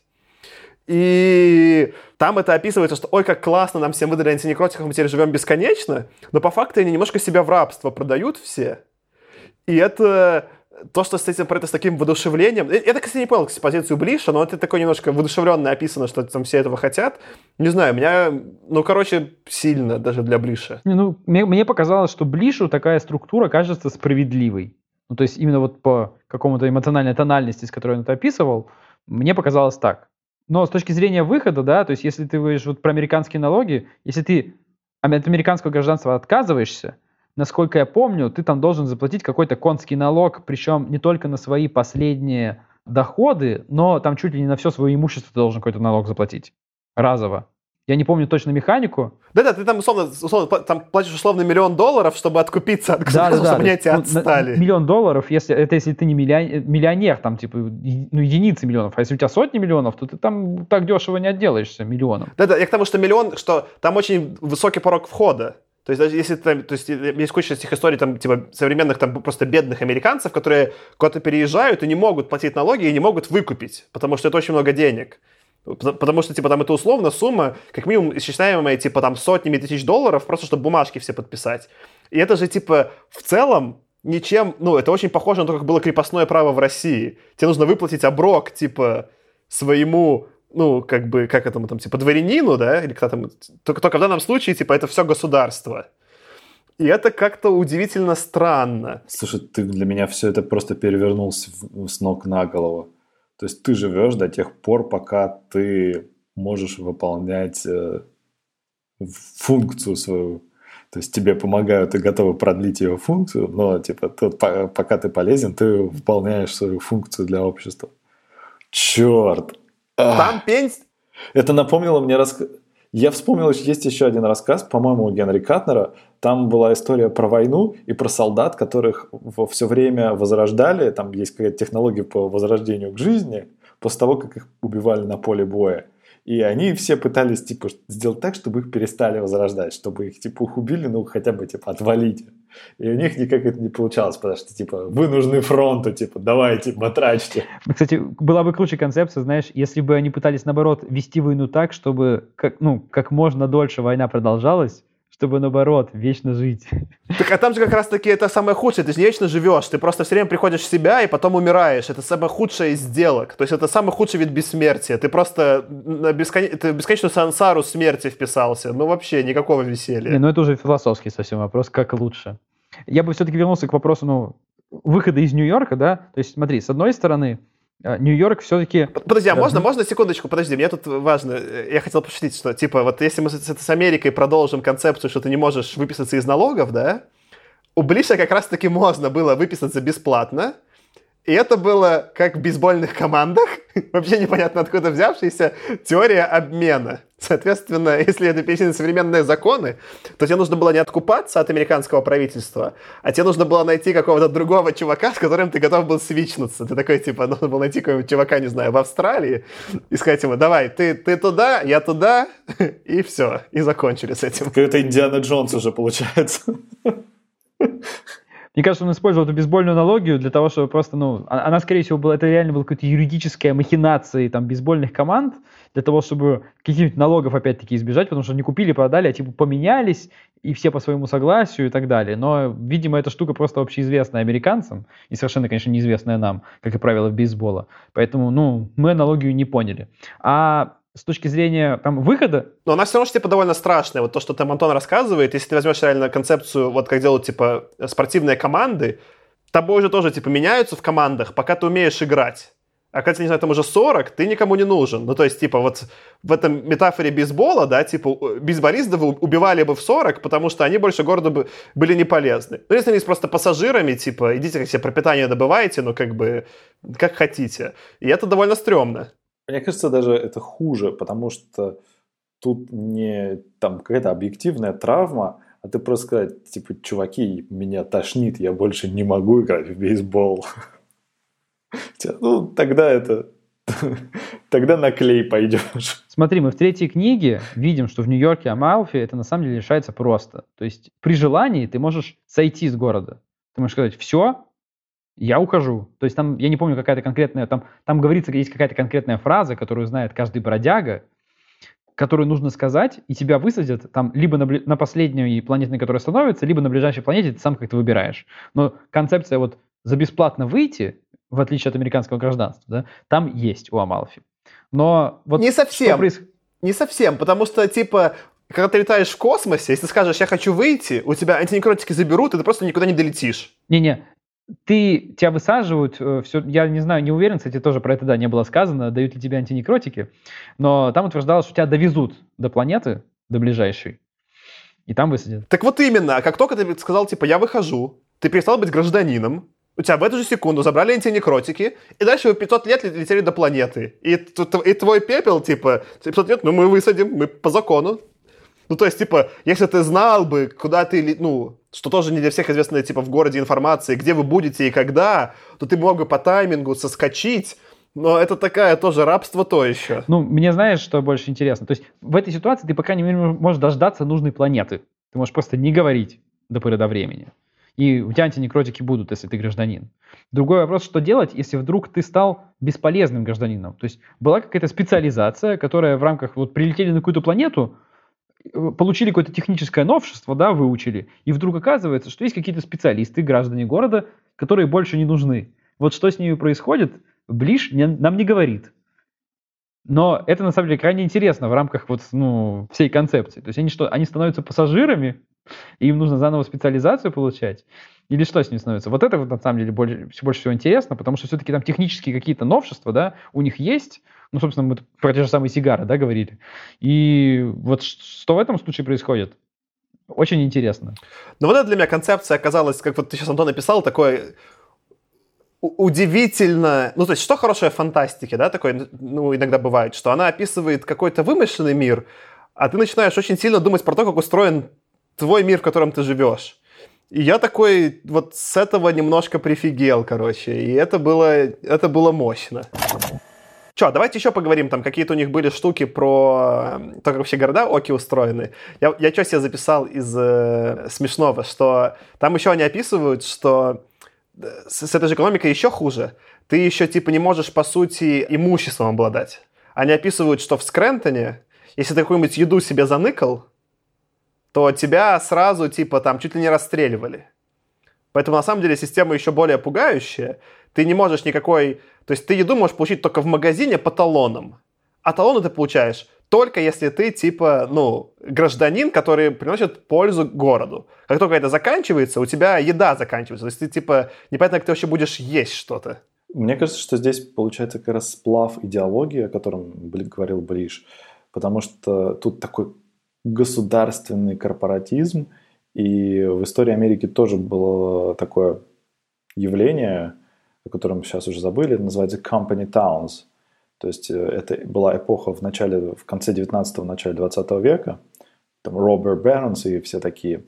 Это города, которые как существовали как моногорода в Советской России, но это были фактически города, которые полностью управлялись какой-то корпорацией. И доходило вплоть до того, что людям там платили зарплатами э, в талонах, которые можно было потратить только в одном магазине, которым тоже владела эта корпорация, естественно, по раздутым ценам. И вот этот вот корпоратизм государственный или около государственный, он, ну вот эта структура подавляющая, репрессивная, она была неотделима, не принципиально была, она была капиталистическая или государственная. И здесь это проявляется, мне кажется. Там забавно, что Бридж вот такие довольно ну, типа, не то, что стрёмные, но такие пытаются в какие-то глубокие штуки про устройство государства заходить, да? Но в том же Нью-Йорке все идеалистически счастливы. И пассажиры, и граждане. Никто даже на, на демонстрацию не выйдет. Ну, то есть там нет ни... Всем, все, все довольны текущим мироустройством. Ну, тут довольно простой ответ, потому что это же только Манхэттен. Даже не, не Бруклин, не Гарлем туда не эвакуировали. Ну, мне кажется, что вообще это получается забавно, потому что на Земле строили-строили коммунизм. Как бы и получилось непонятно что, а те, кто от этого, в общем-то, бюрократического коммунизма на Земле убежал, улетел на городе, как раз-таки, по сути, коммунизм и построил. Потому что если ты живешь вечно, то все равно ты работаешь по распределению, работу ты специализацию никогда не поменяешь, частной собственности нет, как бы, ну и делаешь, что скажут. Куда летим, как бы государственный курс устанавливает у нас мэр, а не ты. Мне кажется, что это даже более загадочная история, потому что здесь Нью-Йорк описывает как какой-то типа думающий организм, которым управляют древние думающие машины. И это типа, придает мистический оттенок всему происходящему что это не просто какая-то коммуна, организованная какими-то людьми, а это какой-то вот... Это как в Mass Effect нашли цитадель и на ней живут. То есть это какой-то такой организм, который вот сам, который существует сам по себе, а люди просто могут в нем участвовать. Но он может, в принципе, существовать и без людей. Там же еще страшнее. Там явно проговаривает то ли Крис, то ли там его этот... По-моему, не Крис, а его этот опекун, да? Он говорит, что, я не знаю, как они в русском были, типа City Fathers, какие-то там отцы города. Отцы города, да? отцы города. Отцы города, да. что им плевать на людей. Они говорят, все, что волнует отцов города, это выживание города. Он говорит, только поэтому как бы Амалфи как мэр может иногда с ними спорить и их вырулить, потому что, ну, там типа цель оправдывает средства. Жизнь конкретного человека отцам города вообще не интересна. Они только вот в этих категориях что какой-то юнит, человечек, да, я сейчас ячек использую не в смысле, что я так людям, они же так про это думают, да, что вот человечек, если он пока полезный юнит, да, то делай что-то. А как только ты бесполезный юнит, и, и как ты становишься бесполезным, ну все, сорян. Там он немножко про это заходит, он говорит, типа, что как истории придумывали, есть там в целом у довольно прикольный разгон, что вот все эти, типа, там, байки у них, которые были там про город эти бесконечные антинекротики, или, или там какой-то, где нет технологий, да, это все потому, что люди боятся. И тут, по сути, там они пишут, что судами владеют, типа, отцы города. Поэтому смертные приговоры в этом мире выносят компьютеры. Да, мне кажется, вот эта, вся эта жестокость этой системы, на самом деле, очень классно демонстрируется, собственно, вот этой всей вторым томом полностью, да, и одной короткой фразой в начале третьего. Давай без спойлеров. Э, прибереги ее, Аркаша, прибереги на третий том. Ты и так уже много закономерностей для спойлеров, ох. но она, она важна. Ну ладно. Мне кажется, мне кажется, еще, кстати, я сейчас подумал, что разница между Скрентоном и Нью-Йорком фактически заключается в том, что верховная власть в одном городе – это машины, которым легче приписать какую-то незаинтересованность или какую-то некоррумпированность в моральном смысле. А люди коррумпированы, поэтому лучше отдать власть машинам. I for one welcome our new overlords. Смотри, с одной стороны, как бы нормальная концепция. Понятно, что сейчас там текущие страхи там, людей про машины скорее от того, что технологии непонятно как работают. Но, к сожалению, здесь Блиш явно проговаривает, что это не машины, которые... Вот помните, как мы там с Кириллом обсуждали, когда ехали типа в ну, Казимову в Петровиче, да? Что AI делают какой-то там типа как вот а в духе законов робототехники Азимова, что не навреди человеку. Или типа там, ну в целом заботься о человеке, да? А, э, ну, эти машины даже не пытаются считать на уровне конкретного человека.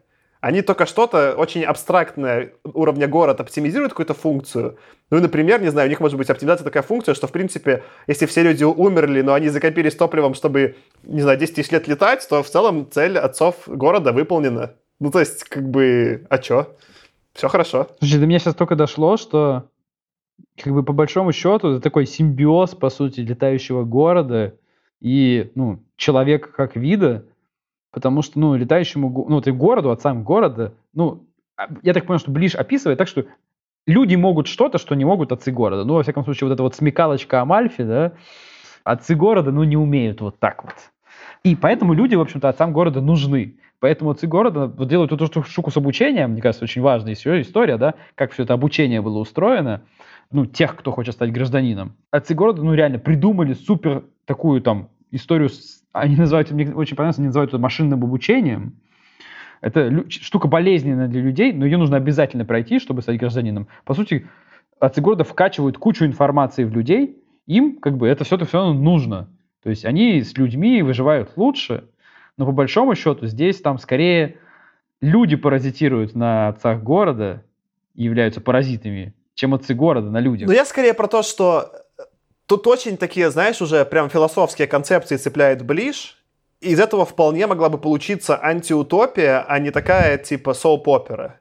Тут почему-то... То есть это же не условные, значит, там, типа «Звездные войны». В «Звездных войнах» понятно, почему все весело. Потому что вот ходит Ситрипио, вот Хан Соло, они на равных. Ну, типа, ну, они могут повоевать, но они как какие-то юниты, да, взаимодействуют.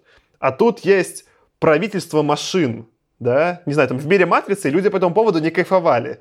А тут есть прям правительство машин, и все типа с этим окей.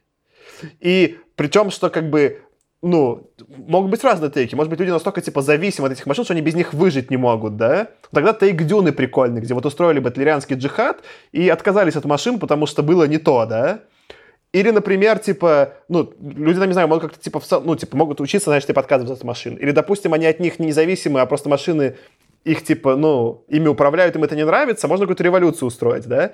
А тут все почему-то очень довольны всем, очень подозрительно, короче. До меня еще только сейчас дошла вот эта вот терминологическая такая момент. Отцы города, это же так, ну, вот это вот отцы, это так близко к большому брату, что я вообще удивлен, что я только сейчас это понял. Смотри, при этом как бы отцы города это вполне, ну, ну это да, исторический да. термин.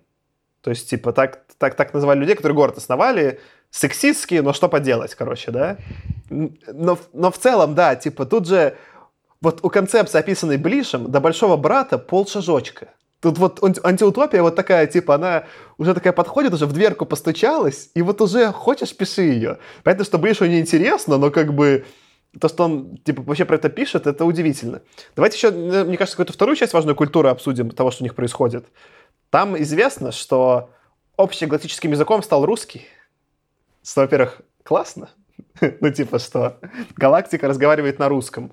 И только оки, то есть оки разговаривают на, так понимаю, какой-то там, типа, скорее всего, на последствиях английского, я так подразумеваю, потому что как раз-таки оки улетели уже из какого-то Хотя тоже непонятно, они на каком-то вообще другом языке разговаривают, но известно, что вот планеты, которые колонизировались раньше, они все на русском разговаривают, ну, на какой-то другой версии русского измененного. И, во-первых, это круто. Мне понравилось, что галактика на русском разговаривает. Мне просто было приятно. Мы же подкаст на русском пишем.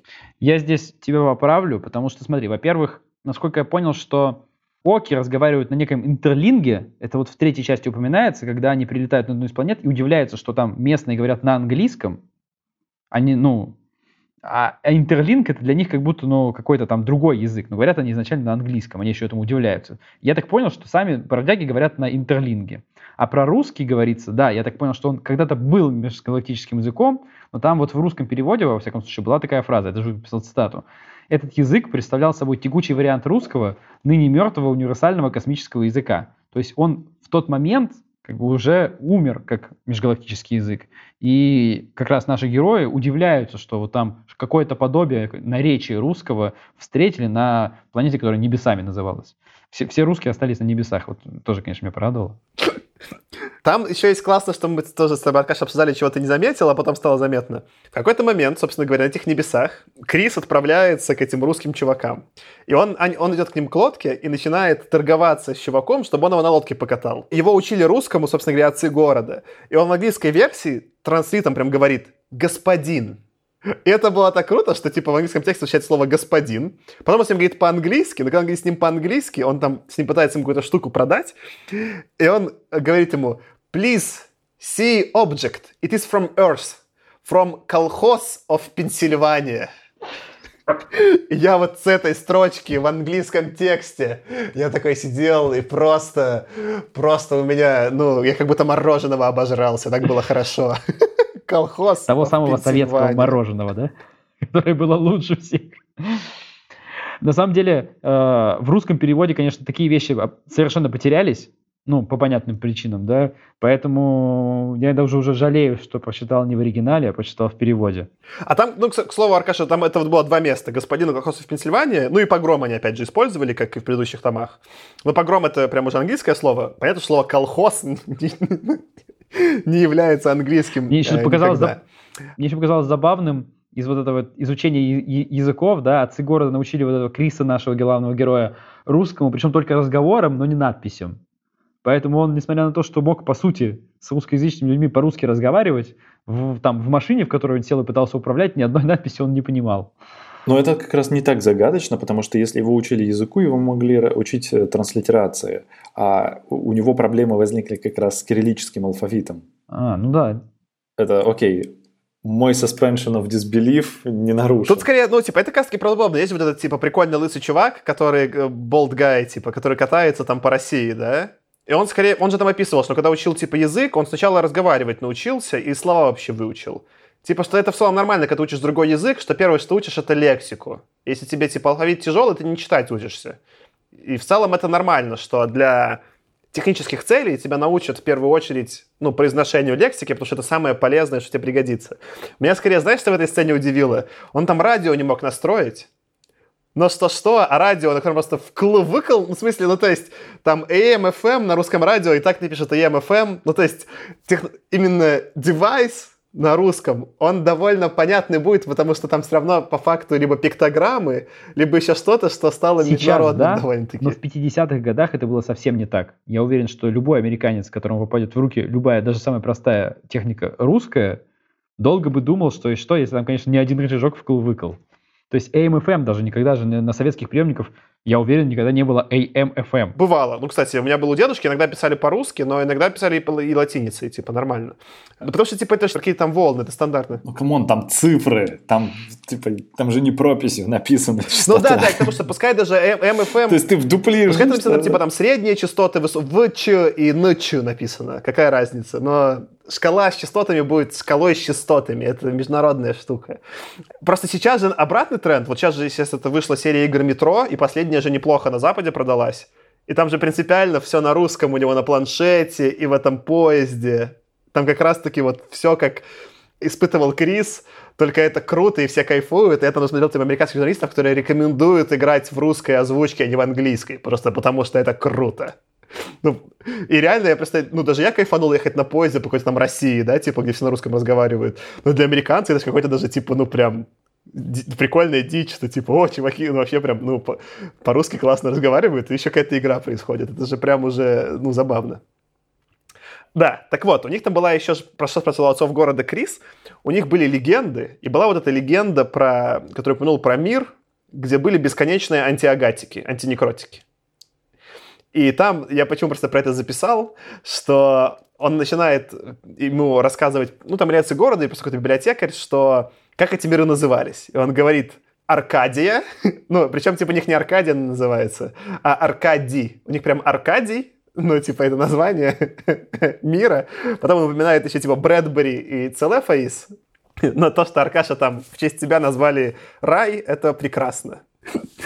Причем, ну, типа, именно что Аркадий, ну, типа, ну, ну, потому что есть же греческая область Аркадия, но она не Арка... Ну, она в ассоциации была Аркадия. И я такой уже пошел и думаю, ну ладно, раз уж мы Аркашу упомянули, нужно все наши имена будет найти. Поэтому я изучил возникновение имен. Ну, собственно говоря, твое имя Аркадий, оно от греческой области Аркадия, который был король Аркас. Крутой был, типа, чувак, и вот он основал там, типа, ну, правил этим регионом. Так что ты у нас грек. Там какая история? Что ты был сыном Зевса, этот Аркас, ну, Аркас, он был сыном Зевса, но жил на земле.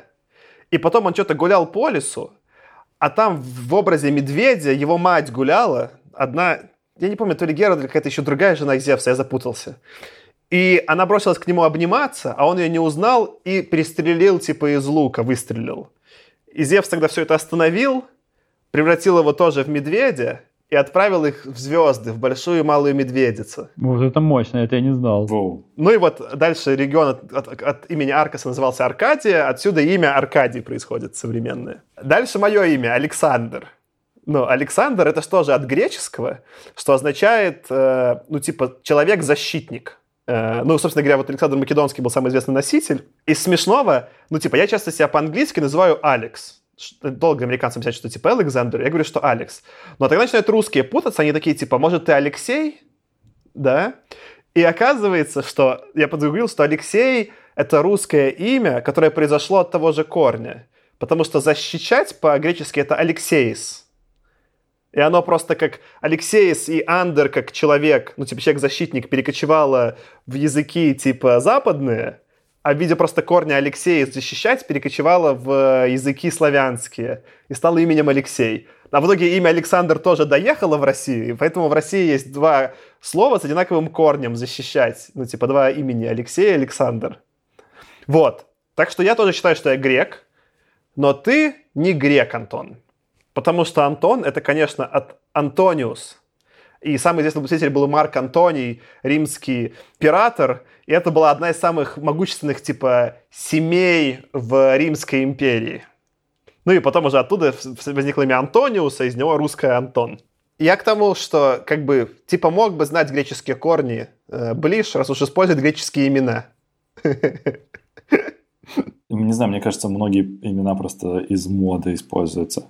Мы до этого не дошли, но если вы... А, я бы в какой-то момент обратил внимание, что во многих sci-fi фильмах, книгах и сериалах используется название корабля Агамемнон по имени греческого царя из Одиссеи. И очевидно, что чуваки в целом не читали Одиссею, потому что Агамемнон был так себе человек, прямо скажем. И называть его честь корабли, ну, так себе идея. Тут в целом про переиспользование есть же вот этот Гравитогорск Марс, который упоминают. Я погуглил, такого же город, города нет на самом деле. У, да. Но какой-то, типа, другой чувак-писатель, который пишет такую боевую фантастику, я даже, ни зря не запомнил его имя, у него есть книга, которая называется «Прорыв Breakthrough», и в ней есть Гравитогорск Марс. Соответственно, как бы фантастика реально есть какая-то вот традиция переиспользования названий из других романов, которая вполне себе прикольно работает. Я бы хотел еще про Агамемнона быстро заметить. Мне кажется, это, знаете, возможно, это отсылка к тому, что у нас космических кораблей уже настолько много, что мы один даже в честь Агамемнона назвали. Ну вот, кстати, про Гравитогорск эта тема, вот это прям название так название. Вот это сразу в голове рисуется что-то занесенное снегом, ржавое, из таких листов стали толщиной в 10 сантиметров.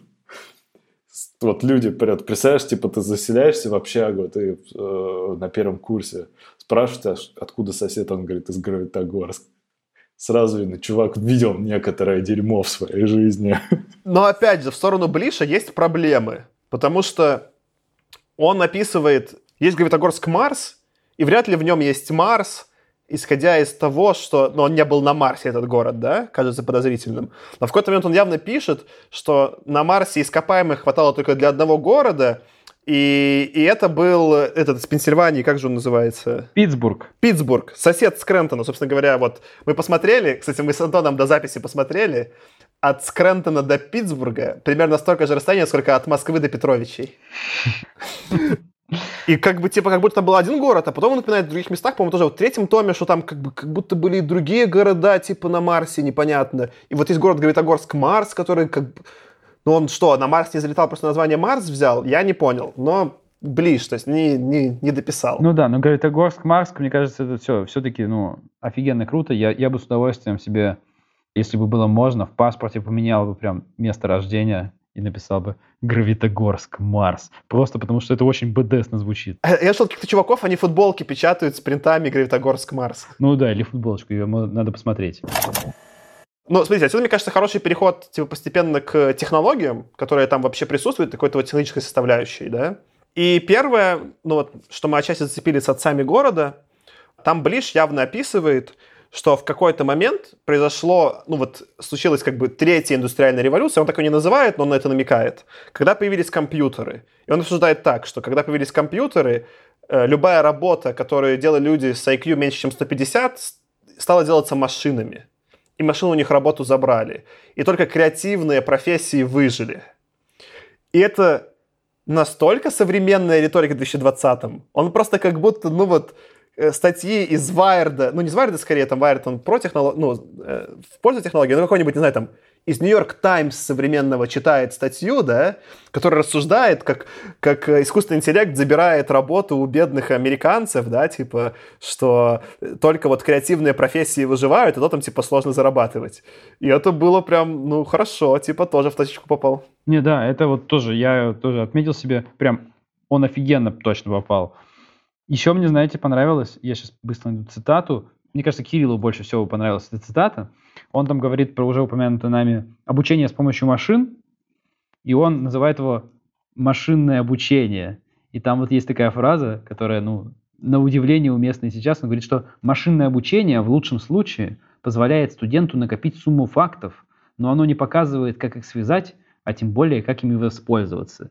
И эта штука, на самом деле, в контексте, если мы говорим про машинное обучение, даже в текущей терминологии, да, ближе, конечно, это не предполагал, но оно тоже, ну, в целом, как бы осмысленно. Мне просто это понравилось. Я ради Кирилла это хотел проговорить, вставить. Давайте про это поговорим. Просто в, английской версии, не machine learning называется, он называет его hypnopedia, типа обучение во сне, где гипноз — это сон по-гречески, что верно использование греческого корня, в отличие от антиагатиков. То есть, когда он хочет ближ, он может найти греческое слово. Когда не хочет, не может. Но в целом, мне кажется, это одна из самых сильных сторон романа, его рассуждение про именно обучение и про вот эту гипнопедию.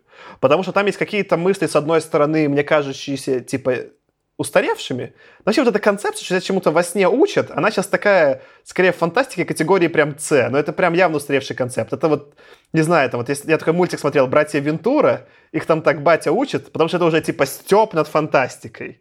Ну, то есть, это кажется настолько неправдоподобным. А это было и Ван Вог, то что там их все во сне учили. Вот. И даже, помню, в Элджернене, что кассету он включал во сне, слушал и что-то там типа изучал, да? Ну, дичь же, реально так не работает. Но с другой стороны, вот есть штуки, про которые рассуждает Блиш, которые, мне кажется, вполне себе попадают. Одна, которую ты описал, что сам по себе набор фактов не есть знание. А все, что ты можешь покупить от машины, это тебе напихают набор фактов. А тебе нужно все равно будет сделать между ними связи, И это будет сложно, в случае Криса прямо больно, э, потому что, типа, ты формируешь мозг, переописываешь. Но еще мне показалось, что еще, типа, интересным именно в этой теме, что дальше начинают рассуждать про то, как делают тест на гражданство что у чувака меряют его потенциал. Что есть некий тест, проверяющий, станешь ли ты этим вот винтиком, сможешь ли ты пользу приносить городу. И он обсуждает, что этот тест, его нельзя обмануть. В том смысле, что это не тест, который проверяет твои накопленные знания, а тест, который проверяет потенциал. И типа, что он говорит, вот в обычной школьной системе было как? Ты ботаешь, ботаешь, и тест проверяет то, заботал ли ты. Он, по сути, твою там усидчивость проверяет. И это нормально, типа, что, ну, ты можешь, поэтому тогда подготовка тебя приближает к сдаче теста. Но про это есть интересно, как бы вот обратный контраргумент у Блиша, да, нужны ли такие вообще тесты? То есть есть же вот сейчас там главная критика американской системы образования, что она настолько тестоориентированная, что ты ничего выучить не можешь. Люди учатся проходить тесты. И в целом же, если вот там, ну, про современные когнитивные науки, что во многом, когда ты, типа, делаешь тесты, ты ничего не изучаешь, а учишься вот, ну, твой скилл — это прохождение тестов, он неприменим потом в, э, в реальной жизни. И про это, к сожалению, Близ не рассуждает, но у него есть маленькая ремарка, которая в эту сторону копает. Он обсуждает, что когда Крис потом что-то пытался вспомнить, он не мог. Но чтобы вспомнить, ему нужно было вот это представить серую пелену гипномашины, где он сидел, где там он описывал этот свой типа сон, где типа ничего не видно, ничего не происходит, и только мысли, короче, набрасываются. И когда он мог вспомнить этот контекст того, где он обучался, он мог вспомнить факт. А реально же, в, я вот сейчас про это как там типа и рассказ написал, в, который вот в ЗИН вошел, у людей же так обучение устроено. Мы, знания, которые мы получаем, они всегда контекстно зависимые. Например, там вот есть такой психологический эксперимент, что людей просят нарисовать велосипед. Просто как выглядит велосипед? Тех людей, которые умеют кататься на велосипеде. И половина не могут. В смысле, они рисуют, но этот велосипед в реальной жизни не могут существовать. В нем там колеса к не прикреплены, цепи нет, педали не туда вставлены. То есть люди, если им дашь велосипед, они на него сядут и поедут. Они знают, что такое велосипед, они его узнают. Если ты им дашь, типа, вживую настоящий велосипед, в котором нет педали, они скажут, тут не так, такой не поедет. Но если ты их попросишь начисто, типа, на листике нарисовать с нуля велосипед, они не справятся. Потому что знание контекстно зависимо. Оно привязано к их опыту езды на велосипеде, но не привязано к их опыту, ну, создания велосипеда. А я, например, когда со мной вот мой друг Вася, э, терапевт, делал этот эксперимент, я нарисовал велосипед правильно. Но почему? Потому что я вот свой итальянский шоссейник, который ты, Аркаша, видел, с которым мы с тобой много путешествовали, я его сам собрал. То есть я взял раму, я прикрутил к ней колеса, вставил цепь, ну, типа, я собрал велик с нуля, я рисовал его, как будто я его собираю. Такой, типа, сначала рама, она вот такая, да, типа, потом колеса. А люди, например, рисуют колеса, потом пытаются к ним прицепить раму, и не получается. И вот Бриш это немножечко цепляет этим рассказом про гипнопедию, но потом, к сожалению, вот он как бы, он скорее просто парадокс озвучивает, да, что есть такой парадокс, что есть потенциал, что есть знание, где в этом всем обучение, и как ты это можешь тестом проверить, но никакого интересного, к сожалению, решения не предлагает. Но вот мне эта часть, наверное, больше всего технологически понравилась про это рассуждение. Он, кстати, выдвигал, ну, не, ближе выдвигал не через Криса, но через э, Пигги, его приятеля, версию, что это может быть просто инструмент коррупции, что любой э, тест, который, для которого ты не можешь подготовиться, он заранее коррумпирован. Его подфиксят как-то там э, или подкрутят, чтобы ты, кто-то нужный его сдал, кто-то ненужный его не сдал а нужность решается какими-то другими способами. Не, ну смотри, мне кажется, он же потом это опровергает, потому что Пиги как раз тест не проходит. Несмотря на то, что он пытается что-то там учудить, как бы именно для того, чтобы учудить что-то, вот от, отгрохать, там, пытается всех спасти, в результате сам попадает в заложники. Это не оценивают как раз. И как раз-таки, а Криса оценивают, но не за то, что он как раз-таки выучил, да, то есть он использовал свои знания русского, они ему на самом деле пригодились. То, что он использовал вот при обучении отцами города в этой гипнопедии, ему пригодилось для того, чтобы принять те решения, которые он принял. Но его оценили и даже там высоко там поставили, да, управляющим городом, как бы именно за его какую-то такую смекалочку, которую как раз машина не научит. И в этом смысле, мне кажется, тест подразумевается, что он как раз что-то такое и меряет, или должен мерить. Две мысли здесь. Первое, там же ему опекун явно говорит, что как раз наоборот этого теста абсолютно не коррумпированный, потому что ты не можешь для него результаты слить. Он говорит, что коррупция в том, что ты можешь кому-то, кто не готовился, подпихнуть результаты, и он сдаст. А с этим тестом не сдаст. Тут возникает из этого в целом большой философский вопрос, концептуальный, который никак не объясняет, вот в чем моя претензия к Блишу, да? Откуда тест взялся? Это такой тест, который, с одной стороны, непроверяемый. Ты понимаешь, Почему эти тесты это проверяют, э, ну, знания, э, там, не знаю, американские? Потому что они воспроизводимы с какими-то результатами. Это тест, который невоспроизводимый, все время дает странные результаты, поэтому он выглядит для вечного наблюдателя как абсолютно коррумпированный. Но я сейчас вот что ты про русский сказал, и вообще про то, как у Криса жизнь сложилась, и я понял, что это же полностью целиком история миллионера из трущоб. Крис же, ему все, что он знал, пригодилось абсолютно случайно. Он был из Скрентона, и в нужный момент он, все его знания из Крентона, случайно полученные, ему пригодились. И он выучил русский, и также ему русский пригодился. То есть это прям, ну, это, это же миллионер из трущоб, ребят. Э, это еще и миллионер из трущоб, но в жанре попаданца. Потому что на самом деле, вот мы говорили с вами, несколько раз уже упоминали попаданцев, по сути, он совершенно случайно у нас персонаж попадает в космос, но благодаря своим знаниям там, оп, и Гитр их применяет возвращаясь именно к, теории знаний, там тоже есть цитата у Блиша, где он вот заходит на эту территорию как раз-таки скользкости знания, да, точнее, невозможности структурирования общего универсального знания, про, про что я вам немножко рассказывал в предыдущих эпизодах. И он там, например, по-моему, это он словами Криса говорит, что, типа, что вот были разные исторические фигуры, там, не знаю, Макиавелли, Плутарх, Маркс, Паретто, Шпенглер. Кстати, да, внимание, вопрос. Там два раза по тексту упоминается Шпенглер, поэтому мы, моя отсылка к Шпенглеру в прошлом эпизоде абсолютно верная. Да, именно из Шпенглера вдохновлялся, типа, Блиш, я прям порадовался. Что вот у них, типа, у всех этих людей были теории, которые, они все друг с другом, типа, ну, ссорились, типа, и их теории присвечивали друг другу в критических местах. И в целом это верная репрезентация современного человеческого знания. Это набор теорий, которые все друг другу противоречат. Это то, почему я там, не знаю, про то же Фейра Бенда говорил, да? Что так и есть, что если ты возьмешь разных философов, то их концепции несовместимы даже. То есть там прям есть конкретные точки водораздела, где есть аксиоматическое противоречие между ними. И мне сейчас как раз-таки, вот как, не знаю, там, человек, который там любительски изучает философию, кажется, вот это, эти противоречия и кажутся самой интересной частью знаний. Что как раз-таки понять ограничения каждого области знаний и где она другим противоречит – это что-то самое э, любопытное в мире познания. Но Блич как раз-таки, вот, видимо, то, почему у меня с ним был конфликт в «Деле совести», он не такой. Ему сами по себе конфликты не интересны. Он набрасывает, он как бы скорее такой эрудит, который знает много теорий, и он их набрасывает, и он считает, что вот мир так и устроен, что теории противоречат, поэтому этим не нужно заниматься. И в итоге они где-то местами у него так остаются противоречивыми, а где-то они вообще несовместимы, он про это не подумал, да? Э, но копать ему в это неинтересно. А мне как бы хочется из моего внутреннего интереса, чтобы он в это покопал, в это самое любопытное для меня. Мне кажется, знаешь, так скорее немножко по-другому. Ему неинтересно копаться в том, где в его теориях могут возникнуть какие-то конфликты с чем-то еще. То есть, скорее, он в эту сторону не думает. Ему действительно нравится придумывать какие-то вот сложные, там, замудренные, интересные при этом концепции, как бы конфликты ему тоже интересны, но ему, знаешь, ему вот интересен конфликт там науки и церкви, да, и он их там противопоставляет в разном виде, я так понимаю, там в своих произведениях по-разному, да, или там какие-то рифмы находят забавные, которые там в некотором смысле могут быть противоречивы, но вот так ему это нравится, но он действительно не ищет там конфликтов с какими-то другими теориями, да, ему, ему это не интересно, но вот такой вот у нас, вот такой стиль повествования ближе. Ну, так даже конфликт типа там, например, церкви и науки, да, ему, его глубина этого конфликта не интересна. Ему интересны скорее социологические последствия такого конфликта и то, что э, в совсем какой-то такой, ну, типа, утрированной форме э, церковь и ученые будут разные штуки говорить.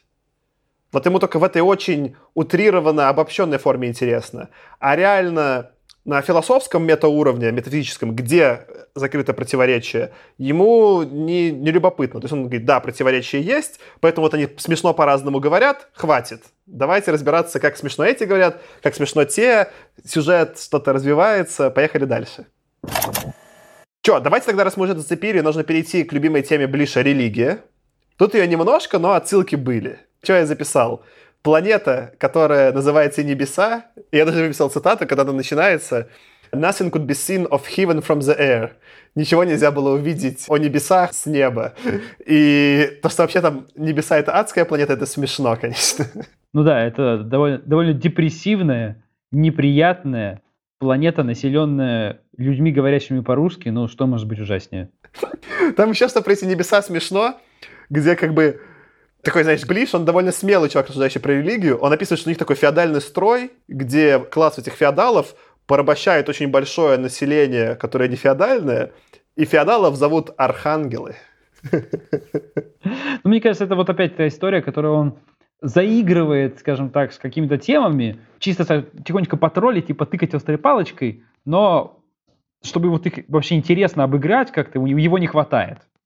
То есть он вот так потыкал острой палочкой кого-то, да, там, религию, и все, и, и дальше полетел. То есть ему это даже вот в повествовании никак не важно. То есть можно было по-другому назвать, и по сути повествование никак бы не изменилось. Но это вот как раз, мне кажется, в тему того, что он, ему интересны конфликты только те, которые ему интересны, а не те, которые могут возникнуть в рамках того, что он придумал. Но вот уже к этому роману я как бы купил, и я уже такой ждал, это как Easter eggs, как пасхалочки от Блиша. О, причем их, можно, их, их называть пасхалочки в этом контексте абсолютно идеально. Это же слово пасхалочки прям второй слой появился. Я такой ждал, ну, давай, Блиш, что еще будет про религию? И там, когда, например, он отправляется, Крис, спасать двух вот этих своих э, копов из города, глава называется по-английски «Why not to keep demons?» Типа, почему не содержать демонов? Наверное, к тому, что в заперти, потому что, типа, вот, видимо, эти два чувака еще своими джетпэками, когда налетали в небе, на небесах, это, конечно, демоны, да? Ну, подмигивает ближе, смешно. Там еще было, что когда он пробирается же Крис в Скрэмптон, он спрашивает его, типа, ты откуда? И он говорит, я не знаю, как это будет по-русски, но что он работает, по сути, на плавильном, металлоплавильном заводе, что-то, что вот называется soaking pits, какие-то, видимо, ямы, не знаю, для... Ну, в общем, что он описывает, как человека в асбестовом костюме опускают в какой-то чан, где только что был металл расплавленный, и он расплавленный этот металл 4 минуты сгребает, пока его асбест начинает загораться, типа и в этом деревянные ботинки, его достают, меняют ему костюм и отпускают снова, и это инферно, типа это ад. И опять же, он использует метафору ада для описания заво- работы на заводе в Скрентоне. Ну, ну, смешной, ближ, нормально. Мне этот момент особенно понравился тем, что вот он, он, он видимо, хорошо, ну, хотя я не знаю, я не проверял, но полагаю, что он все-таки хорошо разобрался, как как раз вот эта работа устроена, да, и он там шутит, что человек, который, ну, хорошо умственно развит, как бы, на такую работу не согласится. Поэтому, когда Крис говорит, что он работает на такой работе, охранники понимают, так, с этим все понятно, и говорят, ладно, иди, только там не убейся нигде.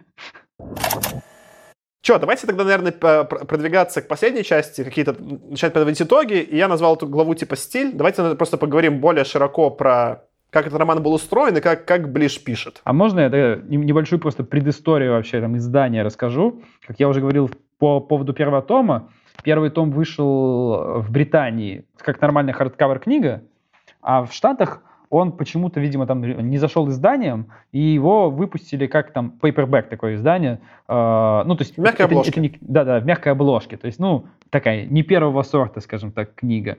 И вместе с изданием я так понял, что Блиш думал, ну, что лучше зайдет, и, в общем-то, его издатели в том числе спровоцировали на то, чтобы написать такую более модную тогда, в некотором смысле, juvenile книгу.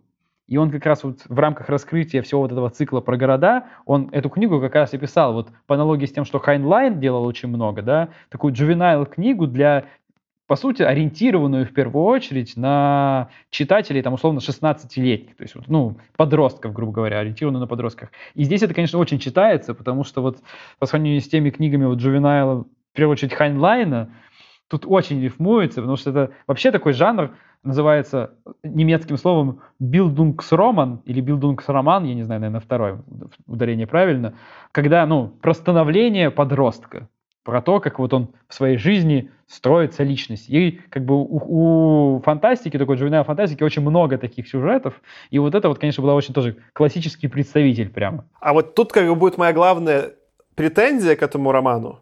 То есть мне он в итоге понравился сильно меньше первой части, именно потому что в нем действующий персонаж Крис. И ну, у меня нет никакой проблемы с, типа, фантастикой про подростков, да, и Ханайн мне нравится. Но мне кажется, именно выбор Криса для этого романа проблематичный. А проблематичный вот почему. Потому что Крис все время выступает в роли чувака, который ничего не решает и ничего не знает. Там все время такое происходит действие, что у него нет информации, где что-то там Амалф и другие чуваки делают, а он все время находится там, он все время там, по сути, прячется в этой своей дыре, вокруг нее что-то происходит. Потом он что-то ботает, вокруг него что-то происходит. И в итоге никакого экшена вокруг самого Криса нет.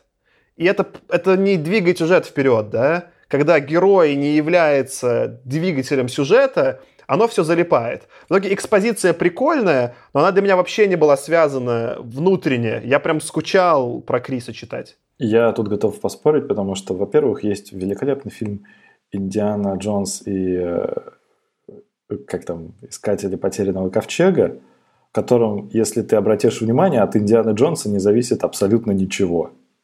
Потому что фильм это про то, как нацисты раскопали ковчег, нацисты его открыли, их всех расплавило, все. Типа, и Индиана Джонс не повлиял на сюжет никак. И в этом плане, ну, мир этого чувака, Криса, он важнее, чем то, что те события, которые он, на которые он влияет или не влияет. Смотри, смотри, ты привел прикольный пример к тому, что, ну, Диана Джонс в этом смысле гениальное кино. Ты описываешь кино, где персонаж на что не влияет, но его интересно смотреть. Такое редко бывает, чтобы можно было втащить. Почему это работает в Индиане Джонсе? Потому что, а, Индиана — это крайне харизматичный персонаж, б, он весь фильм, каждую секунду находится в какой-то опасности и пытается не умереть. И это снято с кучей, типа, ну, прям трюков каскадерских, где ты боишься, что сейчас Индиана умрет. И поэтому это увлекательно смотреть. Может быть другое, какое-то состояние вот этого восстановления, да, где круто описан внутренний мир героя. Я, не, я мало читал, точнее, я не читал Достоевского, я читал его какие-то куски, да, но вот, например, Достоевский все время рассуждает и описывает внутренние переживания чувак, ну, персонажей, да, и там тоже это могло бы работать. Крис не является ни тем, ни другим. Приключения у него отвратительные. Он все время сидит и ждет. Вот приключения просто от души, да. Но и психологии у него никакой нет. У него никакой адженды, кроме, кстати, гражданином нет. Он просто все время тоже ждет. В целом, характер не умеет прописывать э, ближ, это вообще не его сильная сторона, и внутренний мир описывать ближ тоже не умеет. В итоге ситуация патовая. Это...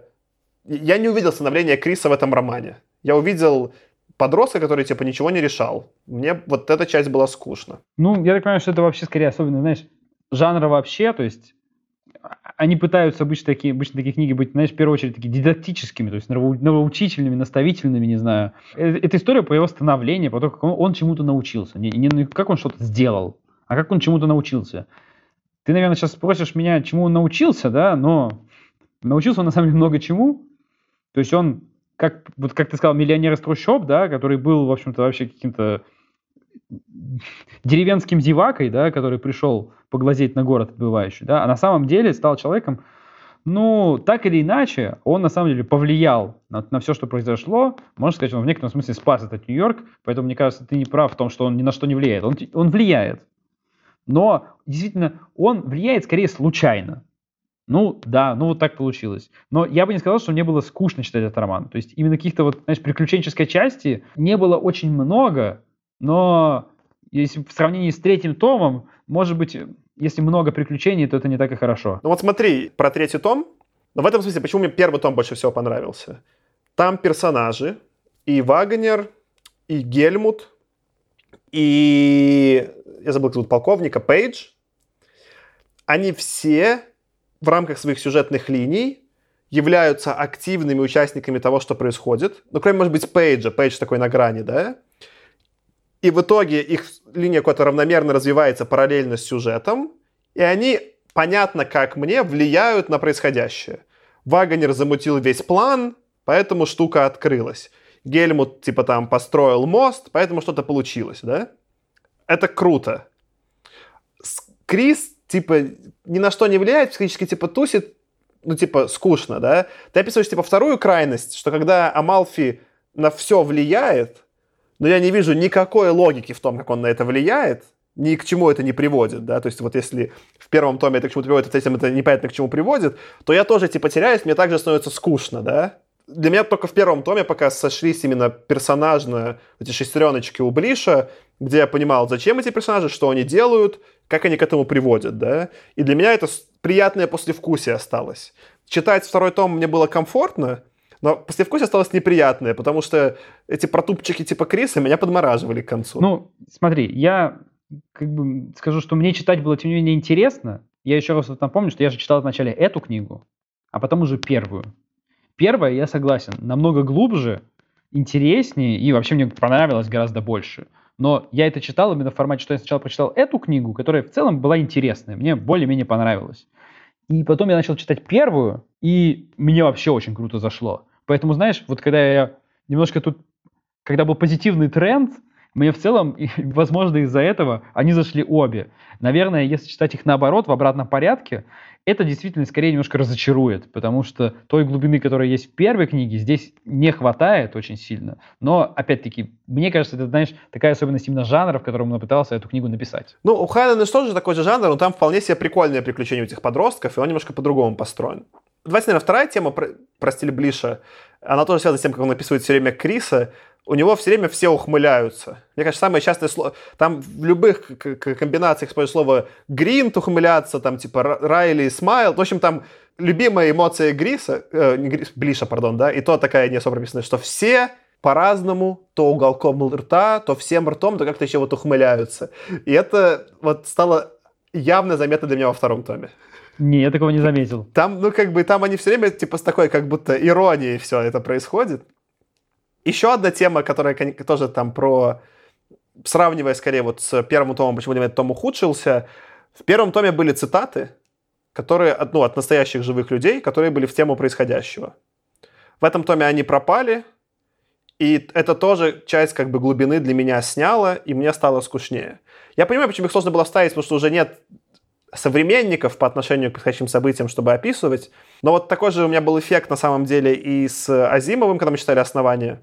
Когда пропадают эти все афоризмы Селдона, становится не так весело. Они как будто, как будто вот что-то есть в этом приеме использования цитаты, что добавляет э, визуальности глубины текста. Да, согласен. Ну, если, наверное, говорить там по каким-то итогам, конечно, это хуже, чем первая книга. То есть, если первой книге я с удовольствием поставил 4 звездочки, да, то здесь я даже я до сих пор в замешательстве, не знаю, поставить 3 с натяжкой или 2. Вот две с половиной было бы самое то. Но скорее я поставлю 3 именно за то, что вот просто это в рамках всей вот этого, всего вот этого цикла все-таки как-то немножко вселенную, которую придумал Блиш, дораскрывала, и там, где оно вот именно делало до раскрытия какой-то вселенной идеологии, которую вот Блиш придумал, она делает это хорошо. Мне понравилось, как это было сделано.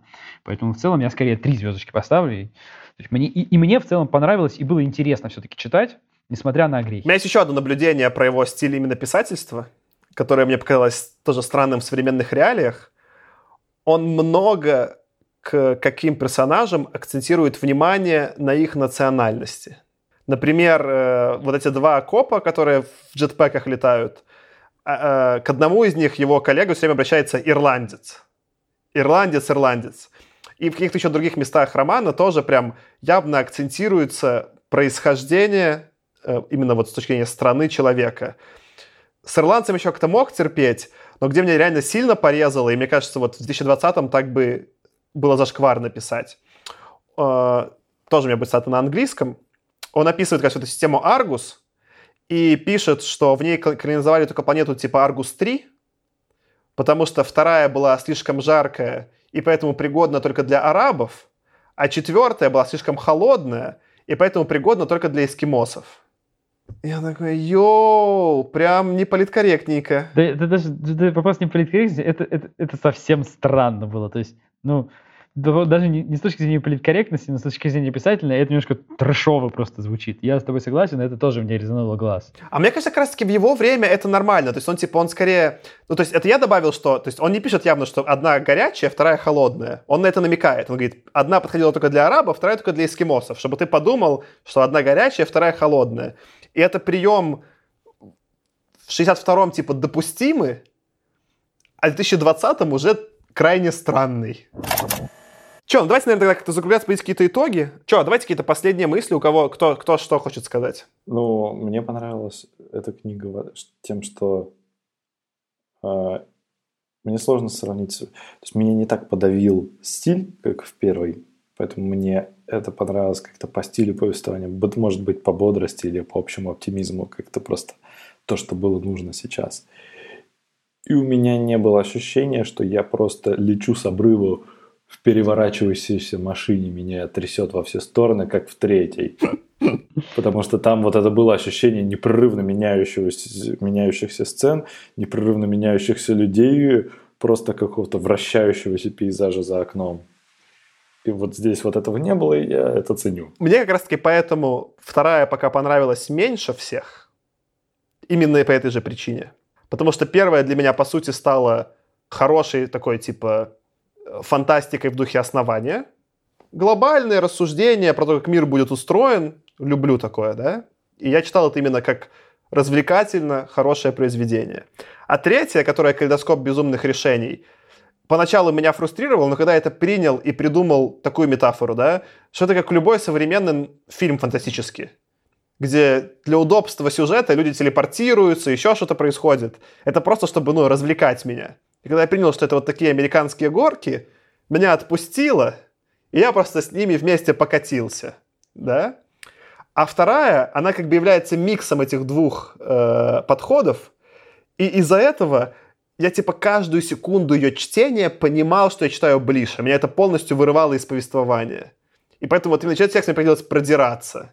Он не был для меня достаточно безумным, чтобы я катился, не был достаточно логичным, чтобы я наслаждался. И я такой типа пробирался. Ну, я свои итоги уже сказал. Я вот, я, я все-таки скорее соглашусь с Антоном, что мне было тоже легче, чем третью часть это читать почему-то это воспринималось ну, вот гораздо более гладенько. Когда немножко это было шаблонно, это было не такой безумной попури идей и событий, но в целом мне как бы скорее понравилось, чем нет. И я, скажем так, скорее получил удовольствие. И мне после нее не хотелось дропнуть. А вот после третьей я, скорее всего, бы дропнул этот цикл. Повторюсь еще раз, и вы тоже хотели. Поговорим про это в следующем эпизоде. Ну что, да, Спасибо вам, что мы это все обсудили. Я думаю, на этом все. Ставьте нам звездочки, пишите отзывы в iTunes. Это поможет нам слушать больше людей. С вами сегодня был я, Саша. Аркаша. И Антон. Удачи.